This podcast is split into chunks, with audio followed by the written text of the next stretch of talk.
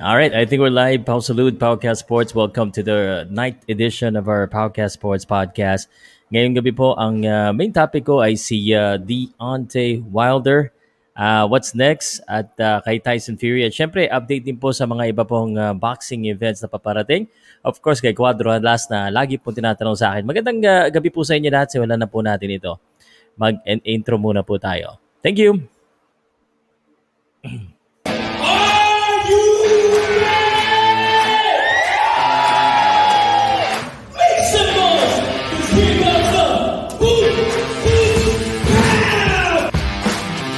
Powercast Sports. If you're new here, don't forget to subscribe and hit the notification bell. Another night, trabaho po ulit tayo dito at uh, syempre kasama sa trabaho natin po makipagkwentuhan po sa inyo at makipag-update po tungkol sa boxing. Si Checking Live, oh, okay naman yung aking audio. Shoutout po sa inyo lahat. Uh, sa mga nagpapa-shoutout dyan, please comment lang po at uh, tulungan niyo po ulit ako, ma-share po natin. As usual, the usual practice natin, share, like, comment po. Ah. Uh, shout out ako muna sa Boxing Talk Pilipinas, of course sa community ko, sa mga hindi pa po naka uh, join sa aking community sa group, Pauka Sports Community, Pilipinas Boxing Enthusiast. Shout out din po sa Bolo Punch. Shout out, matagal ko na kayong hindi na siya shout out sa Boxing Pilipinas. Marami po, marami talaga ngayon na uh, boxing is doing really great. At uh, sana po kayo rin po ay okay. At uh, kung nasan mo kayo ngayon, I-comment nyo rin po dyan. Uh, as usual, um, I think it's very important para malaman natin yung mga fans kung uh, mga tagasaan. Ngayong gabi, of course, uh, as usual, uh, ako po ay sasagot po ng mga tanong ninyo. Maganda pag makapag-usap-usap tayo. I'm gonna try a little bit of a, a different format uh, this time. No? Uh, well, actually, nakokontrol ko naman yung usapan, so okay lang. Uh, pag marami. Maganda sana minsan pag one-on-one eh, no? Uh, so, relax lang po kayo dyan. Okay, pwede na siguro tong share na to at uh, sa, uh, tulungan nyo na lang ako. Unahin ko muna ang batiin, syempre yung mga share ko. Syempre, uh, yan po talaga yung mga supporters natin. Dami nagtatanong sa akin, ano, Sir, ikaw ba ay boksingero? Ikaw ba ay nag-amateur? O ano ka ba, sir? Ako po ay isang humble fan lang naman. Uh, announcer po ako ng box, boxing at uh, napamahalan talaga sa akin ng boxing. And of course, uh, mahal din natin po ang basketball at saka mixed martial arts. Ayan po yung uh, tatlong sports na pina-follow ko. So, first step, shout out syempre. Good um, good evening po sa inyo lahat. Uh, kanina uh, nag uh, live commentary tayo. Marami na namang nagalit sa atin kasi naghahanap po ng ano ng uh, tag dito ng live uh, na palap na laban ni uh, Deontay Wilder at ni Tyson Fury. Unfortunately, that's not going to be available on Powcast Sports because uh, that's copyrighted. So I hope you understand uh, that I cannot uh, do that. Hanggang commentary lang ako. Uh, so I think uh, pag-uusapan natin ngayon or aking i-opinion po ngayon is what's next. Sandali ah. Uh, ta- nasa na ba yung aking live? Sabi ko, bakit iba yung pinapanood ko? Kasi nakakulay ano na ako eh.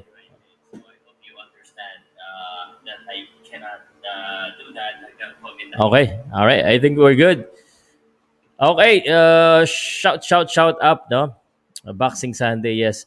Dapat talaga, lagi-lagi tayo nag-uusap sa sports, uh, lalo na sa boxing, para talagang, uh, kumbaga, tuloy-tuloy lang yung, ano natin, tuloy-tuloy lang po yung uh, momentum sa sports. And uh, yung share po sa Facebook, ang unang-una kong binabate, hinahanap ko lang po kung sino na yung mga nag-share. Uh, Uh, meron na ba? Kasi may lalabas na share kayo eh. So, unahin ko lang yon bago ko batiin lahat. Iniintay ko lang po kung sino po yung mga maunang mag-share. Uh, at uh, na maayos. Good evening, good evening po. Salamat sa mga nag-like. Meron na po kagad tayo 44 likes and 200 viewers uh, on Facebook and YouTube. Uh, meron po akong account sa Facebook, sa YouTube, sa Twitter, sa Instagram. Oh, and by the way, while I'm waiting for the sharer, sa sa Facebook. Gusto ko lang pong uh, uh, pasalamatan ng Facebook because uh, they have uh, honored or actually recognized yung ating uh, paghihirap by giving an article or creating an article for us um, uh, sa Facebook uh, for Creators website po, no? Sa Facebook mismo. So, uh, I, I'm really thankful for this opportunity to share my news, yung mga strategy po na ginawa ko, yung mga ginawa ko, and they recognize it sa Facebook for Creators po. So, salamat po sa, sa Facebook. And of course, I want to also invite you uh, on my personal channel, Sir Pau Salud uh, YouTube channel. At ako meron ding podcast doon na ta- tinawag na The Show Pau. At uh, wala pong show Pau doon pero baka magkaroon anytime soon. And uh, that's it. Oh, by the way, October 22, uh, nasa Cebu po tayo. Ang may laban po dyan ng Omega Boxing Promotion. Ang ARQ rin magkakaroon din po ng event sa Cebu. So, baka nandiyan din din po tayo soon. Okay? So, sino na ba yung mga share natin sa Facebook? Salamat ha. Ah, uh, teka, teka. Parang walang lumalabas na sharer eh. Iyon ang unahin natin na ano. Oy, also, uh, if you wanna support me, um, please support me uh, by becoming a member. You can be a member on uh, Podcast Sports YouTube. You just click click the join button, and then uh, you get a special badge on uh, sa dito special badge uh, sa sa inyong uh, name, no? Eh, it's the same thing with Facebook po. Sa Facebook, ganun din, you can uh, get the supporter. Uh, it's the same thing as uh, the stickers and uh, uh, ang tawag dito, yung stickers at saka yung uh, super chat or stars. Okay. Thank you so much. Oy, si Diego nandito na. Nice big up, uh, Diego. Uh, Diego, actually, I wanna send you the link. Can I send you the link? Gusto ko takausap eh, kung uh, ikaw muna. Um, so the first thing that I want to talk about is the, our perspective on what's next. What's what's next uh, for Deontay Wilder? Uh, I think a Tyson Fury. Uh, it's a bit uh, clouded uh, right now on what should be the next move uh, for Deontay Wilder because there has been uh, a, a mixed uh, emotions on what should happen next and of course a lot of criticism dahil natalo na naman siya ni uh, Tyson Fury. So uh, sendan ko ng link si ano si uh, Diego. O kaya okay. So what's next for uh, Deontay Wilder po no? Um, Deontay Wilder talo na naman siya and that that's a very bad uh, defeat and nabugbog po talaga siya doon ni Tyson Fury. Grabe, what a performance uh, from Tyson Fury. Uh, the the kind of performance that uh, shows real ano talaga yung real ano niya skills, yung lakas, yung galing kasi napabaksak din naman siya eh, no? It also showcases his heart, his dedication and focus on the fight. Kahit na marami po sa atin na nagsasabi na ano na parang uh, uh, sa simula eh, parang out of focus itong si uh, uh, Tyson Fury but uh, that you know we never saw that in the fight talagang nakita natin na focus si Fury at talagang malakas din yung mga suntok niya. Alog na alog yung mas maliit na Deontay Wilder, no? So Deontay Wilder, I think uh, should should be able to fight again. I hope she could fight again. He could fight again. Um, sabi nga nila, pwede na rin yan kahit si ano si uh, Joshua, Anthony Joshua, the battle of the losers, and then at least one of them will will get the fight, and one of them uh, will get the win. Okay. So that's I I believe uh, he should fight again. Uh, 35 years old. Uh, if he doesn't want to fight, pangit eh. I think he should end his career in a in a, in a win, especially uh, a defeat that bad. See Tyson Fury needs to move on. If what's next for him, I think he needs to move on to a different uh, fight. No more fourth fight. Um, well, that depends really on the, the money, but uh, I think he should move on uh, to um, to a different opponent. And uh, I think Olex- uh, Alexander Usyk would be a, a very good uh, candidate for that next fight for a unification for both boxers. Napakaganda. At uh, pwedeng pwede po, eh, no, ini-explain ko lang sa, sa mga karamihan, this is gonna be exciting kasi um, parehong maganda yung boxing skills ng dalawa, eh, no? And sabi ni Brad Peps, no, uh, I think practice practice head movement. Sabi, yes, uh, para kay Deontay Wilder Or maybe he's not really that kind of boxers that can uh, defeat yung mga magagaling sa boxing skills. Uh, it was carefully yung matchmaking siguro no ng uh, mga laban niya. It was magagaling eh, maganda. Uh, but pag ganyan nakaharap siya ng malaki at matibay uh, at magaling, wala talaga, wala. Uh, he needs to improve. I don't know if he can still improve. 35 years old, he may be out of his prime also already. Probably. I do not know, but uh, my gut feel is he probably is, especially after that defeat. It takes a lot of toll in the, the mindset of the boxer. Pag natatalo ka ng gano'n, ng gano'ng kapangit, tas gano'ng magkasunod. I, I remember Ricky Hatton, of course, after the defeat, talagang iba po yung nangyari, no? So, yun. At um, aside from that, uh, I, I would like to also give you update uh, on the upcoming fight, and then I will answer some questions. Actually, I would uh, change the the format po uh, tonight a little bit. I will be posting the link in a while. Gusto ko lang sabihin muna ito mga upcoming fight. Kasi nilagay ko dyan sa poster na yan, yung poster, eh, nandiyan dyan po si Emmanuel Navarrete do sa aking thumbnail. Uh, because Emmanuel Navarrete is going to be fighting uh, on October 15, October 16 po sa Manila against Joe Ed Gonzalez. Uh, I think that's going to be a one-sided fight. But nonetheless, it's Emmanuel Navarrete. We will be watching that one. Uh, and then, of course, the next day, Mikey Garcia versus Sandor Martin. I don't know how good Sandor Martin is as well, but that's Mikey Garcia. Elwin Soto on the undercard versus Jonathan Gonzalez. Uh, and uh, that's it. That's the, the two fights that uh, I'm to be uh, catching the next week at doing a live commentary po. Okay?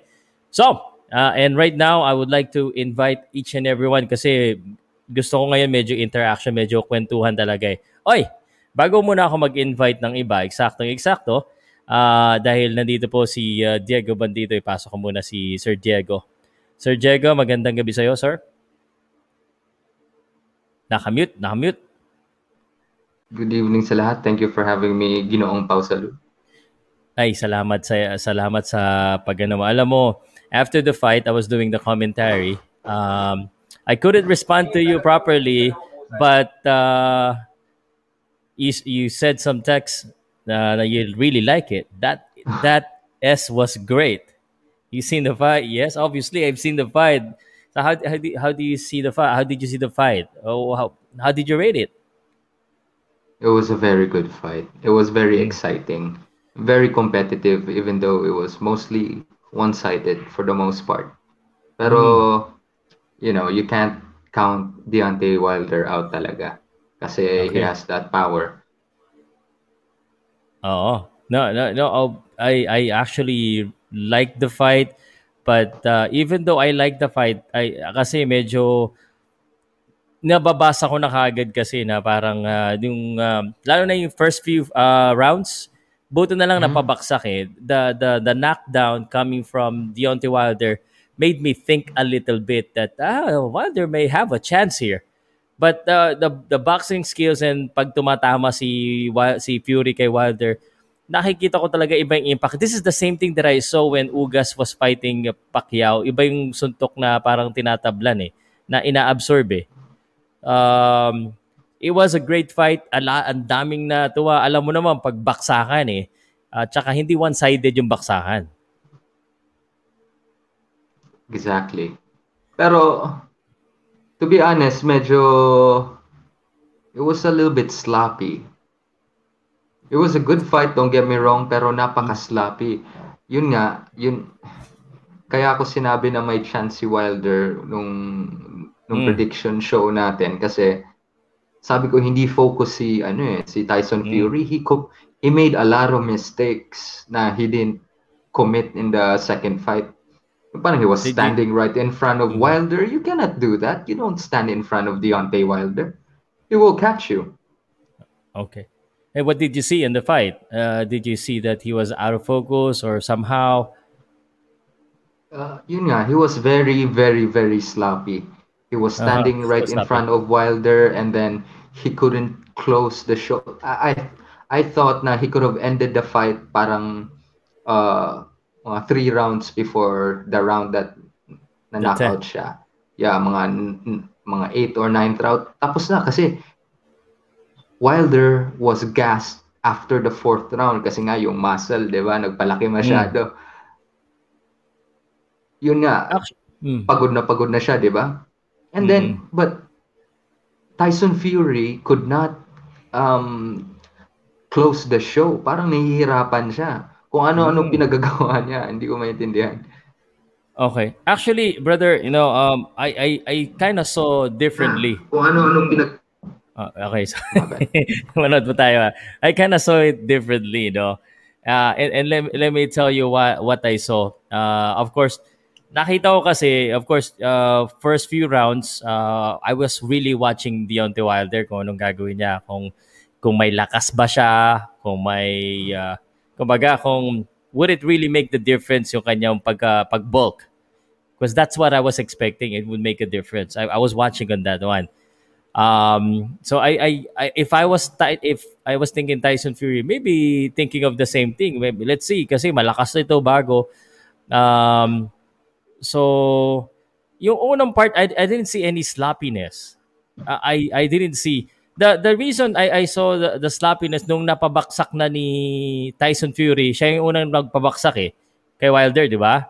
And then nag-overconfident na doon si ano, si ano, he was trying to go for it. And, and don't get me wrong, I I know you said he can finish that, but uh, I, I I believe the the the knockdown of Tyson Fury made the difference in somehow how he will attack.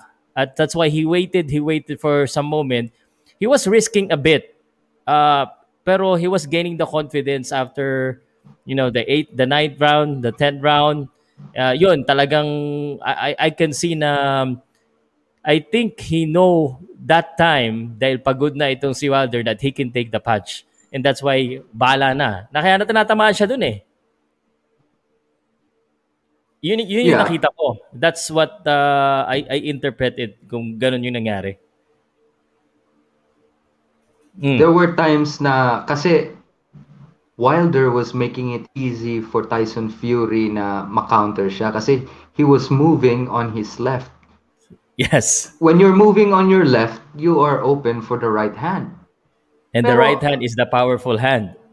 Yeah, of, of, of ano? Tyson, Tyson Fury. Yes. Pero hindi niya magawa. I don't know what he was doing. He was flickering the jab and then pag But that time mm-hmm. na ibato ninyo yung right hand, wala na, naka, naka, nakaalis na si Wilder. He could have thrown those looping right hand and then mabilis sana natapos yung laban. Mm. But yun nga, I think he wasn't focused medyo and he was way too heavy. Yun nga, yung yung muscle talaga ni Wilder, it made a lot of difference. Kasi negatively impacting now, hindi positively yeah. impacting. Kasi nung first fight, napansin mo, even in the second fight, in some of um, instances mm. na mabilis siya yung 1-2 niya, napakabilis talaga. Napanood nyo naman yung Luis Ortiz, di ba? Ang bilis. He can cover a lot of space in a short yeah. amount of time. With so that was the wrong strategy if you, you felt. Kasi yung gassing out, gaya, kita mo eh, hindi lang gas ng problema niya. Ito, this is how I explained it, Diego, no? Sabi na, uh, the feet is carrying the body. I felt during that fight, especially after the knockdown, his body was trying to carry the feet because pumipitik ng konti yung paa niya pag nagkaano siya eh. Na, wala yung balance eh. Wala. Yeah. So, since you're here now, and uh, I think everyone saw the fight, it was a spectacular fight, fan-friendly fight. It should add more fans to boxing, I believe uh, because of the you know the the the actions. And sometimes Diego you, would you agree sometimes pag medyo sloppy yung laban that is what's making it a good fight eh? Yung medyo may brawl ng konti. Yan yung overall walang hindi makakagusto niyan lalo na against two of, of the best boxers sa heavyweight. Right? Yeah especially na um for kay Tyson Fury. He made it um closer than it should have been. Mm. So, and then uh, na-knockdown siya. So, we got excited. Ako, hindi. Uh, yeah. Usually, nakikipag-chat ako pag um, nanonood. Pero kanina, hindi talaga eh. Ito yung nga sabi ko kanina, Diego, no? May nagko-comment sa akin ng bias mo. I was I was really thinking na, ano, it's gonna be a one-sided show. And uh, because of, of what I'm, yung ini-interpret ko yung laban eh. Pero, the fourth, yung pagkabaksak ni Fury, dalawang beses pa. Sabi ko, oh, yeah. oh, wait a second, wait a second. Pwede pa to. Pwede to. Pwedeng, uh, ano, and true enough naman, may, may ang, uh, just give credit. Uh, but I want to ask you this question. Give credit to the heart of Deontay Wilder, but he was getting messed up. Uh, I couldn't believe uh, na yung yung power, you know, we were thinking na Fury is the more powerful puncher. But during that fight, correct me ah, I, I nakikita ko mas malakas yung mga suntok ni Fury, especially the right hand. And it was landing. It was landing. Uh, mas ang dami yung statistics nakikita ko. Did you expected na ganun ka maapektuhan sa suntok ni Tyson Fury ito uh, tong si Wilder? And uh, what did you feel about the fight? Sorry, uh, uh, should the corner ano, said ano na baka oy, baka hindi mo talaga kaya eh. Baka hinto na lang natin to. He was damaged. I know. I, I think he took too much beating, pero he wanted this beating kasi he was angry in the second fight na the ref um they I mean his corners The stoppage, throw yes. in that, that and they said please don't I, I want to get knocked out I want to be carried on my shield I I I don't want to give up yun yung sabi niya he got what he Okay. wanted. Pero talagang this guy is possessed Deontay Wilder. Ibang klase. Talagang you know there were times na I think it was in the seventh eighth round and nasasaktan talaga si ano si he was getting beat up by Tyson Fury. Pero yun nga and Fury gets careless and nasasaktan niya si Tyson Fury naman. He he keeps coming back. Parang should have been stopped pero kinaya niya at, at saludo ako kay Deontay Wilder na may bayag talaga ang mama but unfortunately I think he's damaged goods this Correct. this is the kind of fight uh, the kind of fight na you're taking punches from a 277 pound guy Mhm. with fist the size of dinner plates. Ang laki ng mga ka- or bowling balls. Tinatamaan ka na ganyan over 11 rounds. Mhm. That's Okay. I guess I guess the the the next question here is is what's what's next for you? Ako sinabi ko kanina while you were still out of here, sabi ko Deontay Wilder could still fight uh, Joshua. I think you also gave that idea or someone in the when when we were talking about uh, the fight uh, losers at least both of them losers both of them are gonna get the win but with the with the defeat like this uh, uh, in a row against the same person and that beating. You know it, it's more than the, just a damage physically but mentally man it's gonna damage you. You're humbled talaga dalawang beses magkasunod na. Uh, what should be the next step? Uh, and how do uh, Deontay Wilder approach this defeat? I think he should fight somebody na some if he he wants to fight again, I I'd tell him to ano na lang to retire. Kasi because I don't think na magiging ano ganado pa siya. Depende sa kanya to. Kasi ang laki na ng mga sweldo niya sa ngayong Mm. laban. He's gonna go back to like a million dollars a fight. Para sa kanila maliit lang yan. So he needs Okay. to fight somebody um you know um somebody who um, bring back his confidence. At least two fights. And then he can fight Anthony Joshua. That's still going to be a big fight. ah so you, you don't recommend going directly to Joshua I don't think so. you know you think he's gonna lose there if, I know, if he has a chance against um, Anthony Joshua, but the question is, does he still have it? Or did Tyson Fury beat the the warrior out of him? Yeah, that's the big question. But uh, let me remind you, Anthony Joshua also got beaten by someone that was unexpected na, mat- na ano, lamadong lamado siya doon. He didn't get knocked out face first in the floor on the canvas. Mm. That- yeah, well, that's the difference, but still a defeat.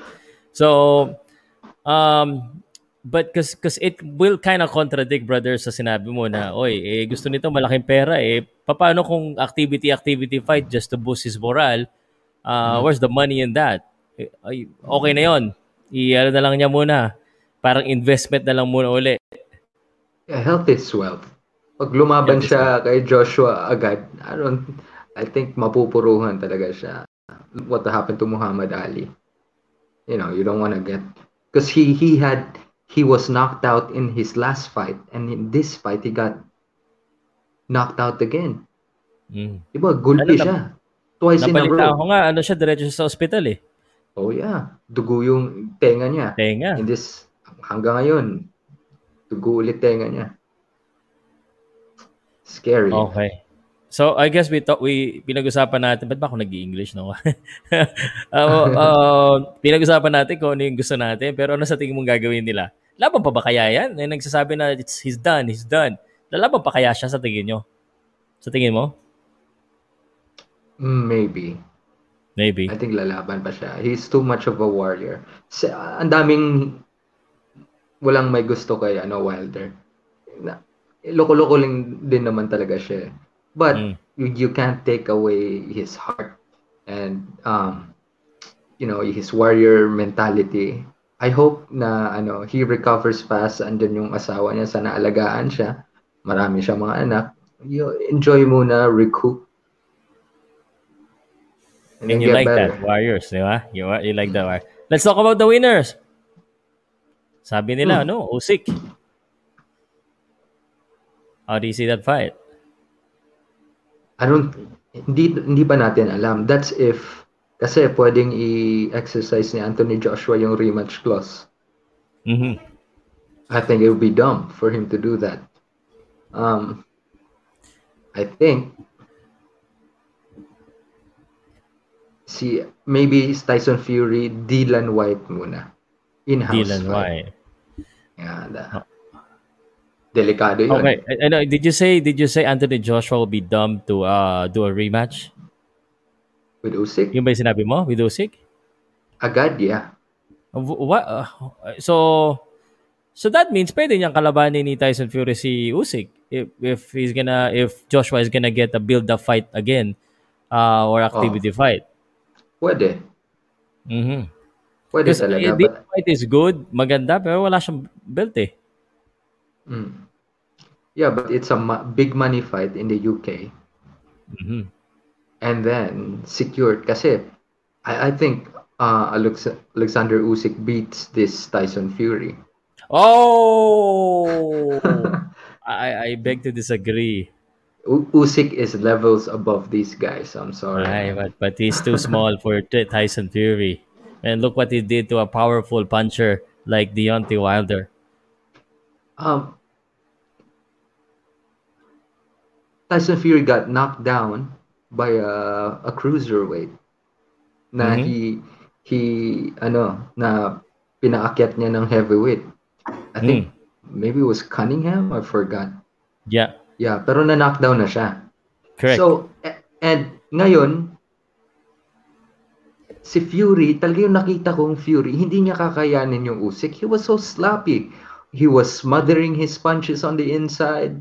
And then, how, can you ang- how can you say he's Ah. sloppy? Have you seen the statistics of the boxing, uh, the punch stats? yeah, but Wilder is not that good. Okay. Pag nakalaban siya ng solid na solid talaga, I'm, I'm sorry, pero while yung style ni Wilder, lalo na ngayon na dati may, at least ma, mabilis pa si Wilder. Eh nung Mm. nagpalaki siya, sobrang bagal na ng 1-2 niya. Eh ngayon, mabagal si ano si Wilder, tinatamaan siya. He shouldn't have been hit with all those punches. Mm. Tingnan mo yung second fight, yun yung Tyson Fury na sakto yung timbang niya and he was focused. Kasi challenger siya nun, di ba? Ngayon, kasi this is the first time na na-defend ni nag, na-defend ni Tyson Fury yung belt niya ever. Okay. Because All right. Yeah. Okay. Uh, well, I, I guess the, that's the approach that they've taken. But uh, uh, point taken on uh, if you feel that he's sloppy.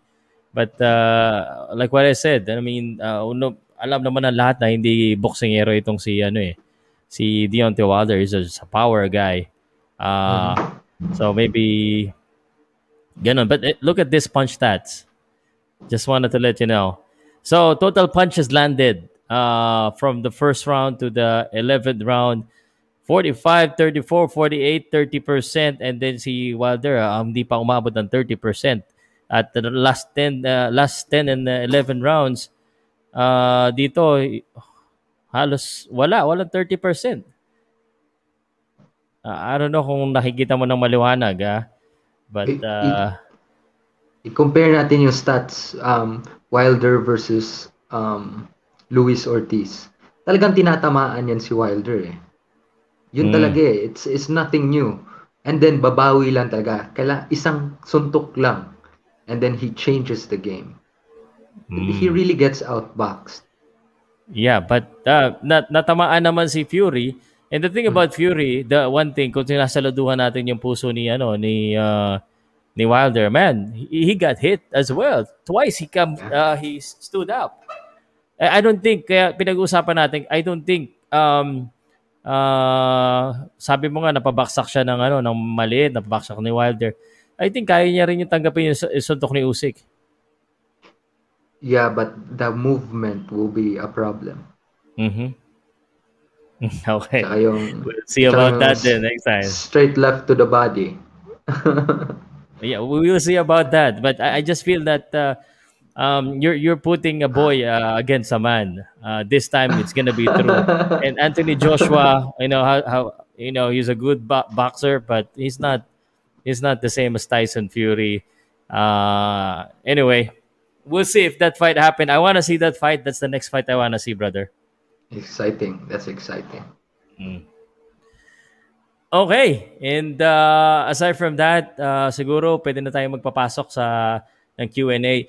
Uh, Diego Bandido, will you d- please uh, do the honor kasi ang gusto kong gawin one by one sana eh. Kung uh, if you're still gonna be with me, uh, tayong dalawa yung sasagot sa mga usap, uh, mga tanong ha? Yeah. Ayos lang ba, brother? Parang show Cool, natin cool. ulit. Is it cool? Sige. Because I trust your uh, I trust your opinion. Oh. Thank you. Ah, okay. And uh, okay, i um ipa, pero yung mga old school pasok na rin natin pag uh, sumali sila. Okay, share na natin ito. Ikaw ba, meron ka bang gustong ibalita sa akin? Baka may balita ka bang naghihintay tayo? Na ano ko na yung ano eh, yung mga upcoming uh, fight eh, sina Navarrete at saka si na Mikey Garcia. It's not a big of a fight but uh, uh, it has a ring uh, to the name para sa mga Pilipino. So I'm sure they're gonna be inter- interested on those fight. Um, may narinig ako kanina na a certain somebody already signed a contract. Hmm? Fight. Yeah, yeah. You think so? Sinabi niya, came from the horse's mouth. Straight from Yeah. the horse's mouth.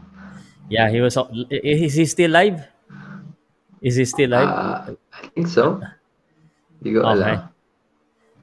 I think he's still he's still uh, alive. Um, okay, uh, we got 371 people watching. Salamat po sa panonood nyo. If you want to learn more about boxing, yung gusto nyo pong mag-usap uh, at uh, we, talk boxing lang talaga dito tayo ha. Uh, let's do it. Um, Oy, Kultura is uh, on the line. Kultura, where you calling from? Parang ano, radio station. Same pa rin, same pa rin. Bahay pa rin. And what's your favorite radio station here in Metro Manila? Pao salud. That. Yeah, there you go.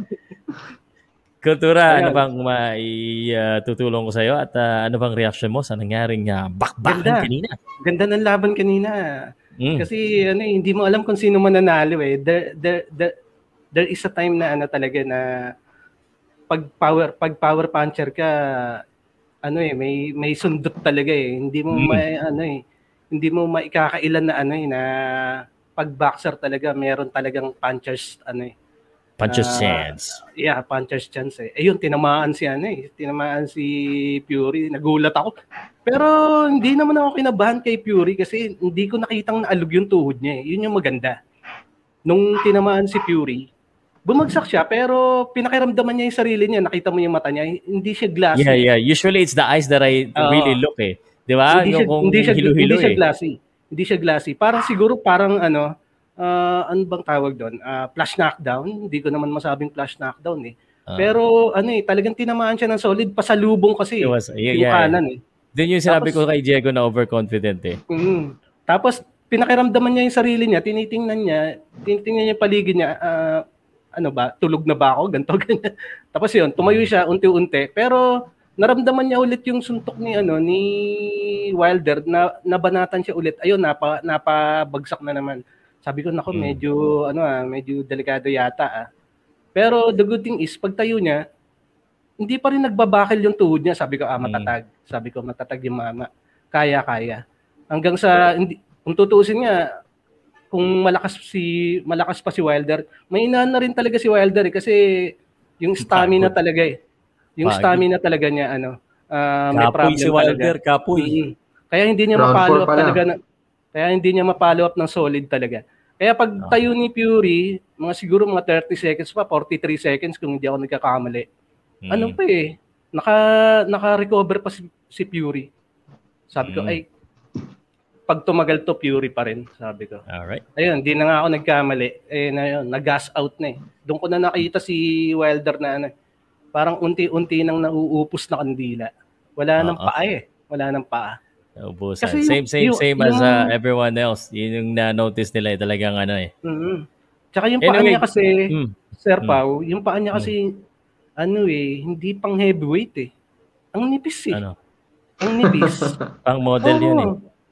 Pa- parang tingin ko sa kanya, pang ano lang eh, pang middleweight, ganun. Ganun, yung Ganun, paa niya eh. ba? Parang yung upper body niya, sobra yung laki. Tapos yung paan niya, ang nipis eh. Kaya, Ah, parang ang linaw, ano mo ngayon parang kultura ha? Sorry, ang linaw ng internet mo ngayon ha? Tutuwa ako. at- medyo, inaayos ko. ang Inaayos ganda ko na, ang, eh, pati kay Diego rin ang ganda eh. Hindi wala akong problema sa inyo. Anyway, may nag-comment po dito. Lilipat daw si ah, kasi meron kay Mayweather fake news yan. Kayo talaga, porket napag-usapan, ibabalita nyo na, tapos mga vloggers, kukuhanin na kagad, i-ano na kagad. Hey, Iwasan, iwasan natin yung ano, yung mga Parang hindi kayo nanood kay Nonito Donaire, ginagalat nyo si Nonito eh. Okay, pasok na si, ano, si Jonel at saka si Pepe. Jonel muna, Jonel.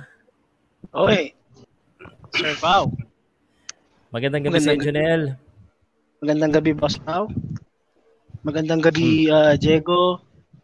Hindi ko makita yung iba. Ayun. so, ah Tyson Fury, ah, Wilder. Malupit. Classic. Classic heavyweight bout. Napakalupit. Bagsakan talaga. Ah, Mm. kulang lang talaga to si Wilder sa ano eh. Wala talaga sinabi sa boxing skills ni Fury. Mm. Iba talaga. Iba iba IQ wise talagang umpisa pa lang ng laban kita ko na ano, ah, lamang talaga si Fury. Ah, umaasa sa ano eh, one hit knockout to si Wilder eh. Ah, Round 4 pa lang, talagang wala na, gas out na si Fury, talagang ano na lang, puso na lang kanyang ano eh.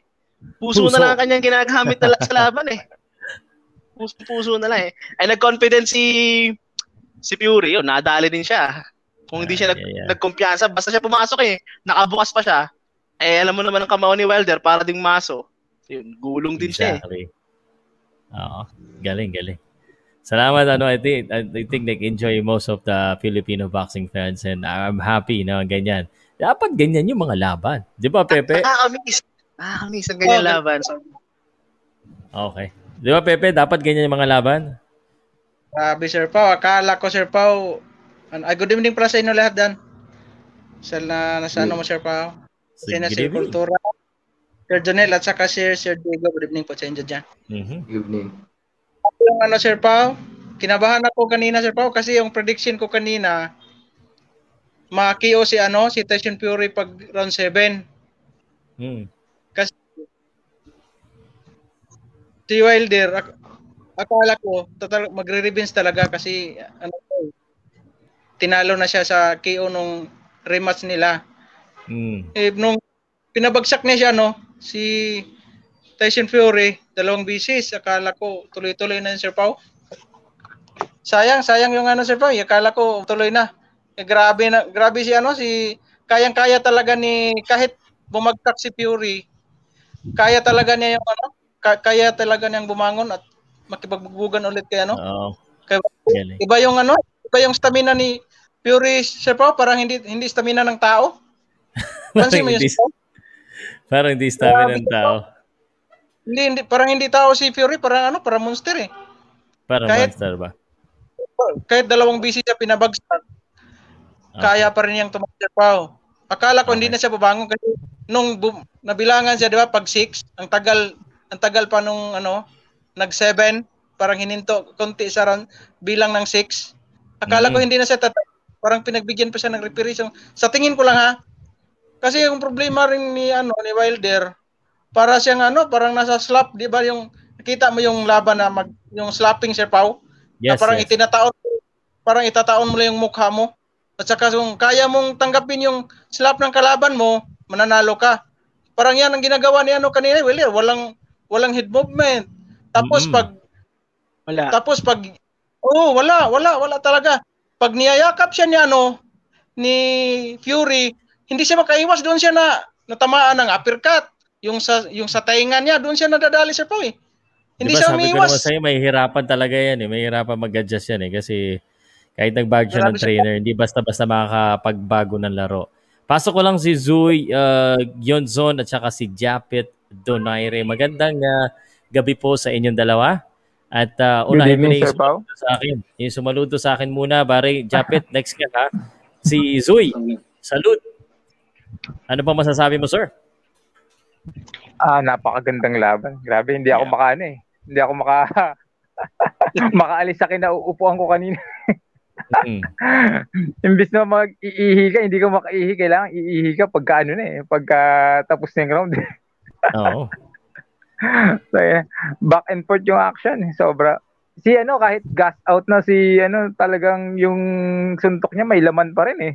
Puso. Kaya nag, no, nagdadalawang isip si ano eh, si Fury. Kayang-kaya niya Mm. nang tapusin talaga si ano eh, si Wilder Mm. eh. Pero nagdadalawang isip siya, pag tinatama siya, naaalog pa rin talaga siya eh, di ba? Kahit ng mga round Yeah.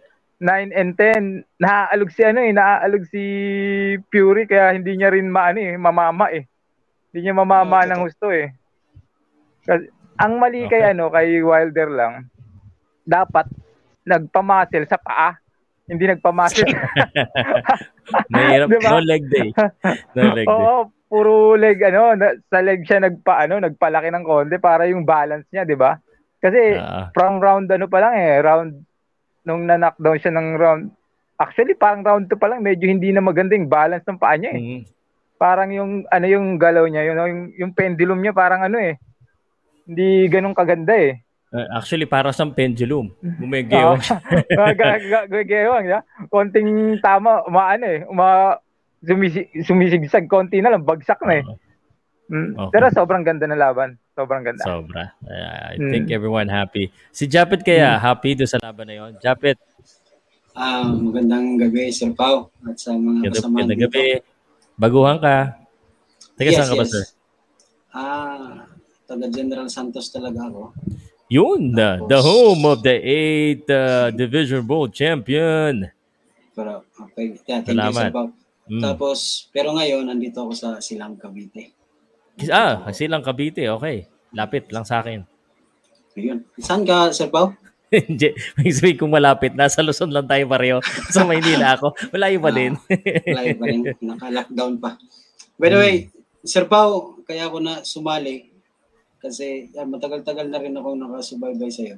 Simula Salamat pa po. nung ano, nung kayo pa ni Casimero na pumapasok kayo doon sa Ka- Kami pa ni Gilas. Casimero. Shot ako pa si Casimero noon.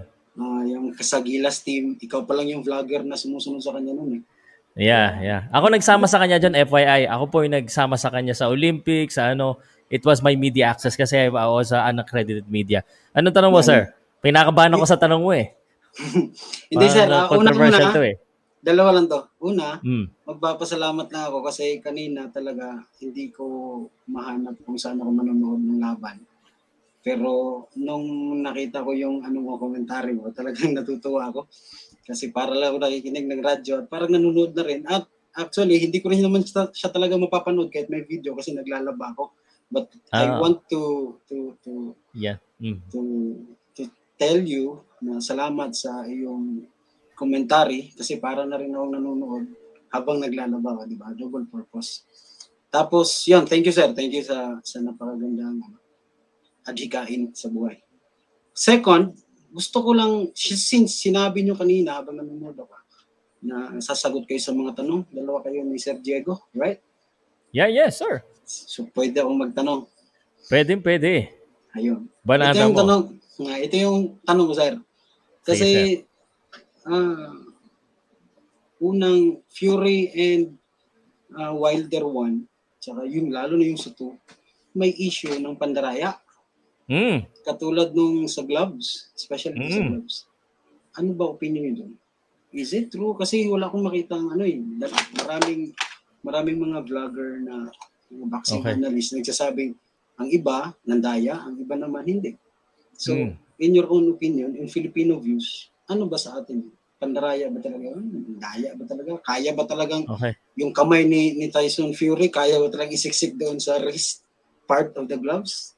So yun yung gusto kong discuss natin, pag-usapan natin ngayong gabi.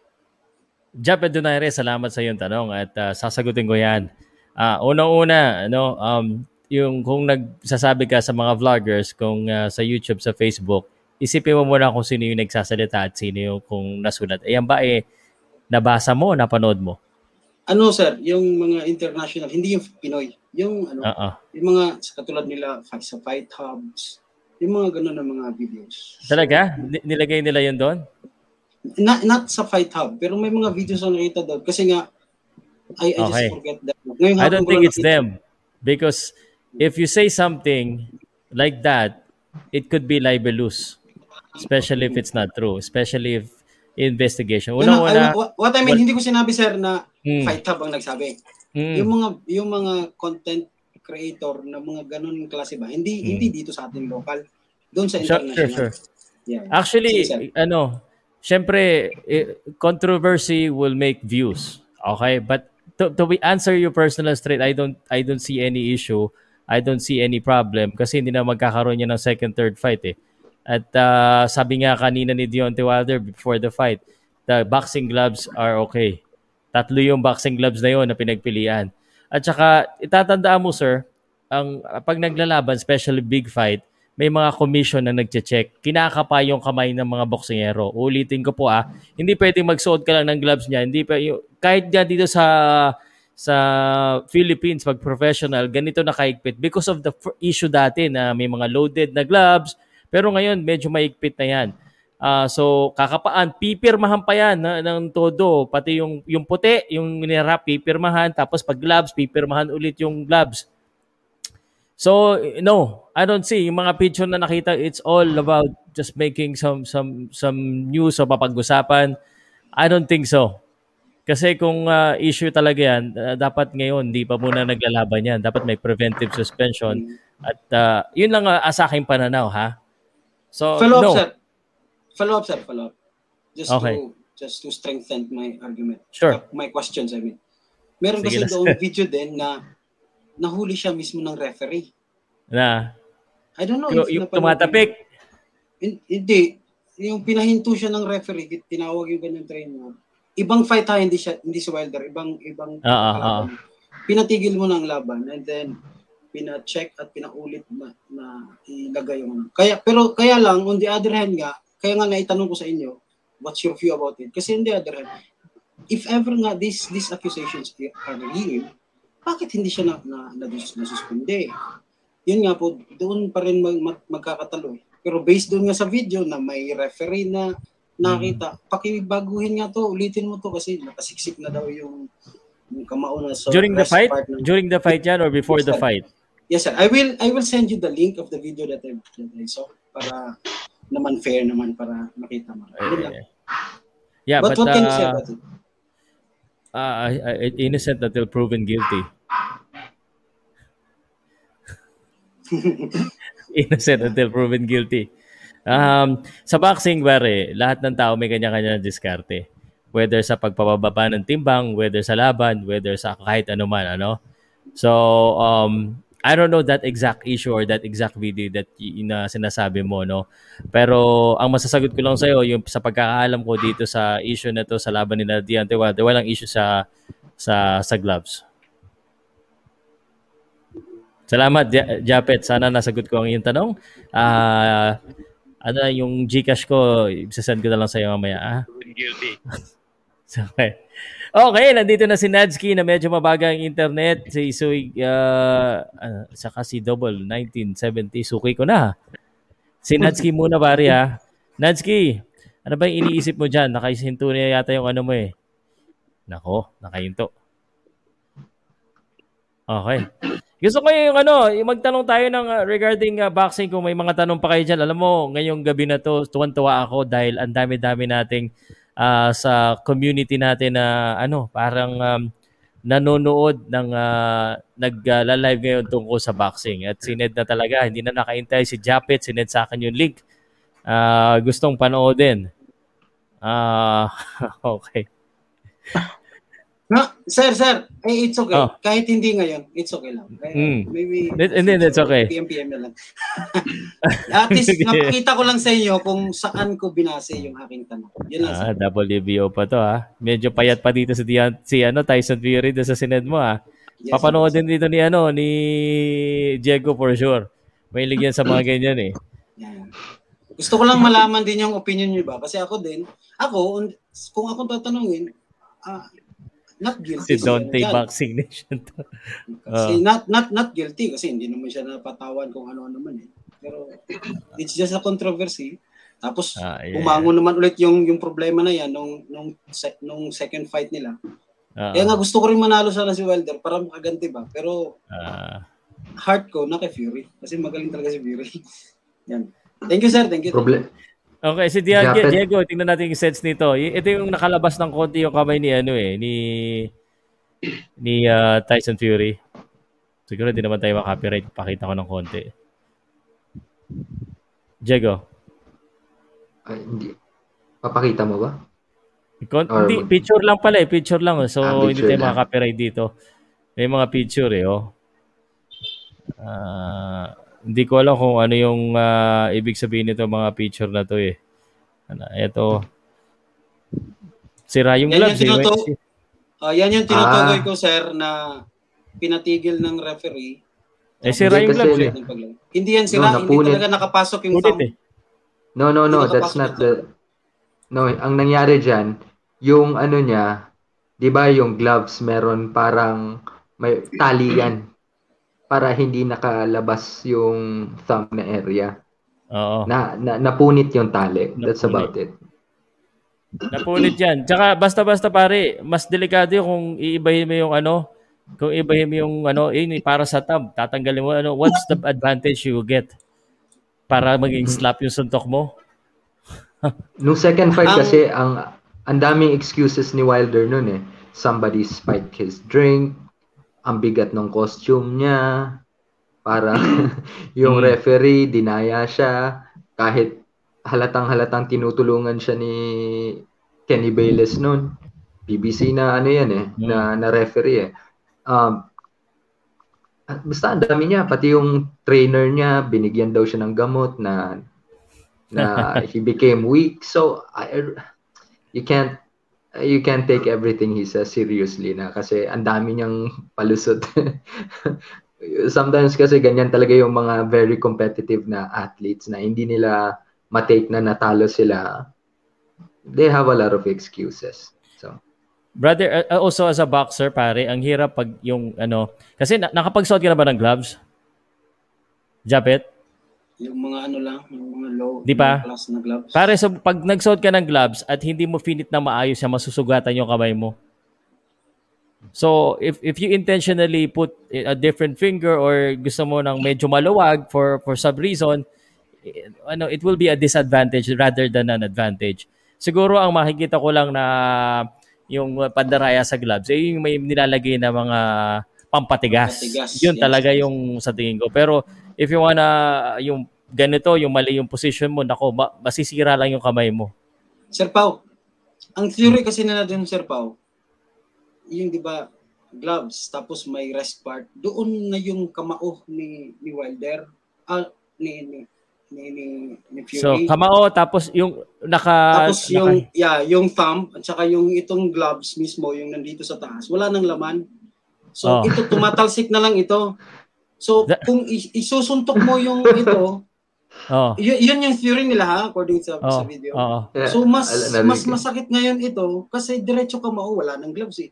Kaya yung picture, ibalik mo nga yung picture yung may green na nakaganon yung kamao, kitang-kita yung kamao dun sa nakatali. Yun yung Actually, mab- sinasabi nila. mapipilayan si Fury pag ginawa niya yan. Correct. Mm. Alam nyo ba na mas mas ano yung knockout sa mas masakit yung suntok ng may study nito eh. Mas masakit yung suntok ng boxer kaysa sa UFC fighter kahit 4 ounce gloves lang yung gamit ng UFC fighter kasi hapit na hapit sa kamay. Mm. Parang binalot ng ano, so your hands are secured and then pag pag binitawan mo, talagang maganda yung ano, maganda yung support. So pag inangat mong 'yan, mawawala yung ano, and then saan yung lakas niyan? Alam ko ka niya, piniflick. Oo. Kasi si Wild, ah, si Fury kasi, pag bumato siya ng sutok, may flicker jab siya eh. Eh, ang laki ng kamay ng mama. Ga, gapla, parang plato. So, pag yung gano'n niya, look, ah, oh. Nafi-flick naman, di ba? Yeah. Oh, na, na, na nabebend rin naman eh, kahit naka, ah, hindi nakaangat ng gano'n. I, I think excuses lang talaga nila yan. Oh, Japet, I don't see also any ano advantage to it. Kasi ako mismo, mga boxers mismo, nakakausap ko, nakakasama ko. Pag hindi mo finit yan, kaya yung, totoo yung sinabi ni Diego, pag secured yung kamay mo, mas wala kang ano, wala kang hesitation na magbitaw ng malakas. Kasi pag eksakto yan, yung pati yung ah, ano mo, yung wrist mo protected yan, may ano yan, may brace yan para hindi lumiko eh. So pag ginagano nila, it's probably sadya flicker talaga. Pero I, I don't know, uh, what's the advantage nung ano na yun? Masisira talaga, mababali talaga para sa tingin ko lang ha. Ano lang sir, I suggest ah, yung video niyo panoorin mo tapos gawa na rin siguro kayo ng episode na this. Kilala ko yun si, Do, si, Do, si yung naggumawa ng video na yun. Sino? Kilala ko yung gumawa ng video na yun eh. Kulay, ano yun eh, kulay chocolate eh. Kaya kampi yung kaya. Ah, Kilala ko. Alam sir, na. i-debunk. I-debunk mo Oo. sir, i-debunk.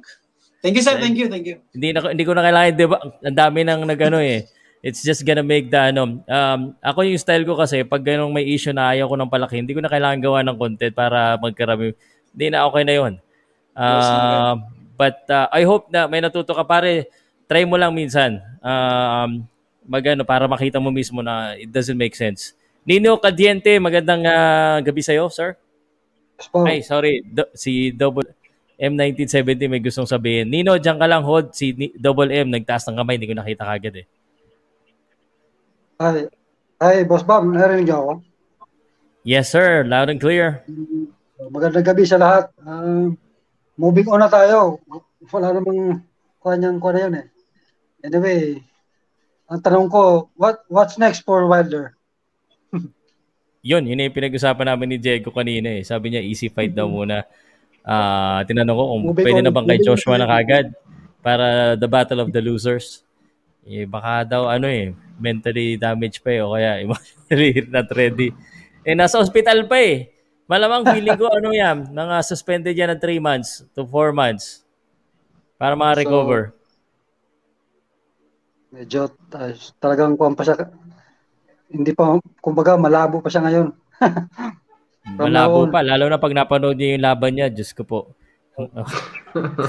Napano- Napanood niya yung laban niya eh, yung mga baksak niya, nako. Sakit panoodin niya na sa boxer. una yung muka eh.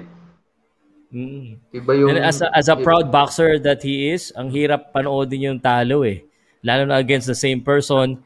And ito, ano ha, hindi niya pa matanggap eh. He, yung may mga articles na I, I don't wanna show respect to you, something like that. Uh, so, it's gonna be a hard is- a pill to swallow para kay ano, kay Deontay Wilder. So, that's the question. Hmm. Mukhang mali kasi yung strategy na ginamit niya sa training eh. Imbes na magpalakas siya ng katawan, parang kulang sa jogging. Kasi Hinahanap ko si Mark yung Joseph dito eh, tsaka yung mga Deontay Wilder eh. Iba. dapat siguro hindi siya nagpalaki ng katawan. Yung, Tayo- yung, yung Tayo lang yan tayo nag-Fury yata nung nakaraan eh, Sir Pau eh. Eh, Ito, si Diego, ano? Taya, Ay, yata, eh. tama, Fury. Fury. Ay, hindi, Wilder to si ano eh, Diego eh. No, no, Fury ako. I said Ah, Fury ka na ba? I, ko I. I'm rooting for Wilder but Fury wins. Ah. okay. Wala tuloy yung... Nasa na ba yung mga Wilder? Ah, Nilalako baka ko naman, sila okay sa chat, eh. tayo. Ah, Nilaloko, nilaloko ko sila sa chat. Sabi ko, oh, panalo nasa kami ni chat room lang eh. Nakikita ko nagko-comment pero ano eh. Di mo mapasok. Ay, eto na. Si John Drax tsaka si Viral Mix. Pasok muna natin. John Drax, Viral Mix. Magandang ah, gabi po sa inyo. Oh, magandang gabi sa inyo. Hmm. Ano? O sige, kahit Ay. sinabi na ng iba. Tyson Fury. Hmm. Wilder ako, di ba, kahapon sabi ko, Ayan, Wilder, asaran time pinili- na. Hindi, hindi, di ba sabi ko naman kahapon, hindi ko, I don't like the style, boxing style ni, ano, ni, ni Wilder. Pinili ko siya dahil lang sa kanyang, ano, yung desperation na manalo. Hmm. Yun nga, mga desperado pinakita- talaga eh. Oo, pinakita naman niya yung puso niya, di ba, kahapon? Oh. But styling, fight ng style niya talaga, kahit mag-training siya, hindi, wala na siyang pagbabago. Sa totoo lang. Nako. Kahit kung, kung mapapanood niyo yung ano, kung mapapanood niyo yung, yung ano niya, yung mga amateur fights niya, nananakdown din yun eh. Ang pangit Okay. talaga maglaro. Hindi, ang pangit talaga maglaro. Sorry, pero talaga si Wilder, kahit anong training niya, tapos nagpalaki pa siya, di ba? Kahapon sabi ko, paano niya ma paano niya ma-handle yung laki ng katawan niya? Eh may chicken chicken feet yung uh, legs niya, di ba? Chicken chicken legs. Chicken legs. Oh, ang laki ng katawan, di ba? In-explain ko hapon. Ang laki ng katawan tapos ang payat ng paa. Mm. Tapos an, yung ano noon, yung yung balance to ng mahirap. Tinan mo, ang pag naglalakad siya pa parang hindi pa nananakaut, parang nang nanak na, na, na, na-knockout, ah, di ba? Nahilo kasi yun. Nahilo eh, sa suntok eh. Very very unbalanced talaga eh, eh, eh, kahit nung pang ano ta, nung pang 1 2 and 3 yung 1 and 2 na laban niya. Ganun na talaga ang fighting style niya kaya kahit anong gawin niya eh, hindi lalo na kung makakalaban niya sina Joshua ang lalaki. Okay. Yeah, ganun talaga. Wala wala ay lalaki wala siyang magagawa doon dahil uh, kumbaga sa ano yun, ano ano yun eh, pader. Babanggay niya yung pader. Mm. Kumbaga. 'Di ba? Ay solid na solid, heavyweight solid si ano si si AJ, Ayun. 'di ba? Okay. okay, Ayun. sir. Pero maganda, pinapa, pinakita naman yung kanyang ano, yung heart Puso. of a warrior kumbaga. Puso. Puso. Kaso nga lang, he come up short. Hello, John Rax, bago ko ipasok kay Viral Mix, pero reminder ko na rin sa inyo, dalawa to. Alam nyo na eh, pag puso ang pinairal, heartbreak lang. Kaya, Oh, kasi alam Eksakto. kasi alam mo na, ikaw na mismo nagsabi galing sa'yo, mas magaling sa suntukan si Tyson Fury.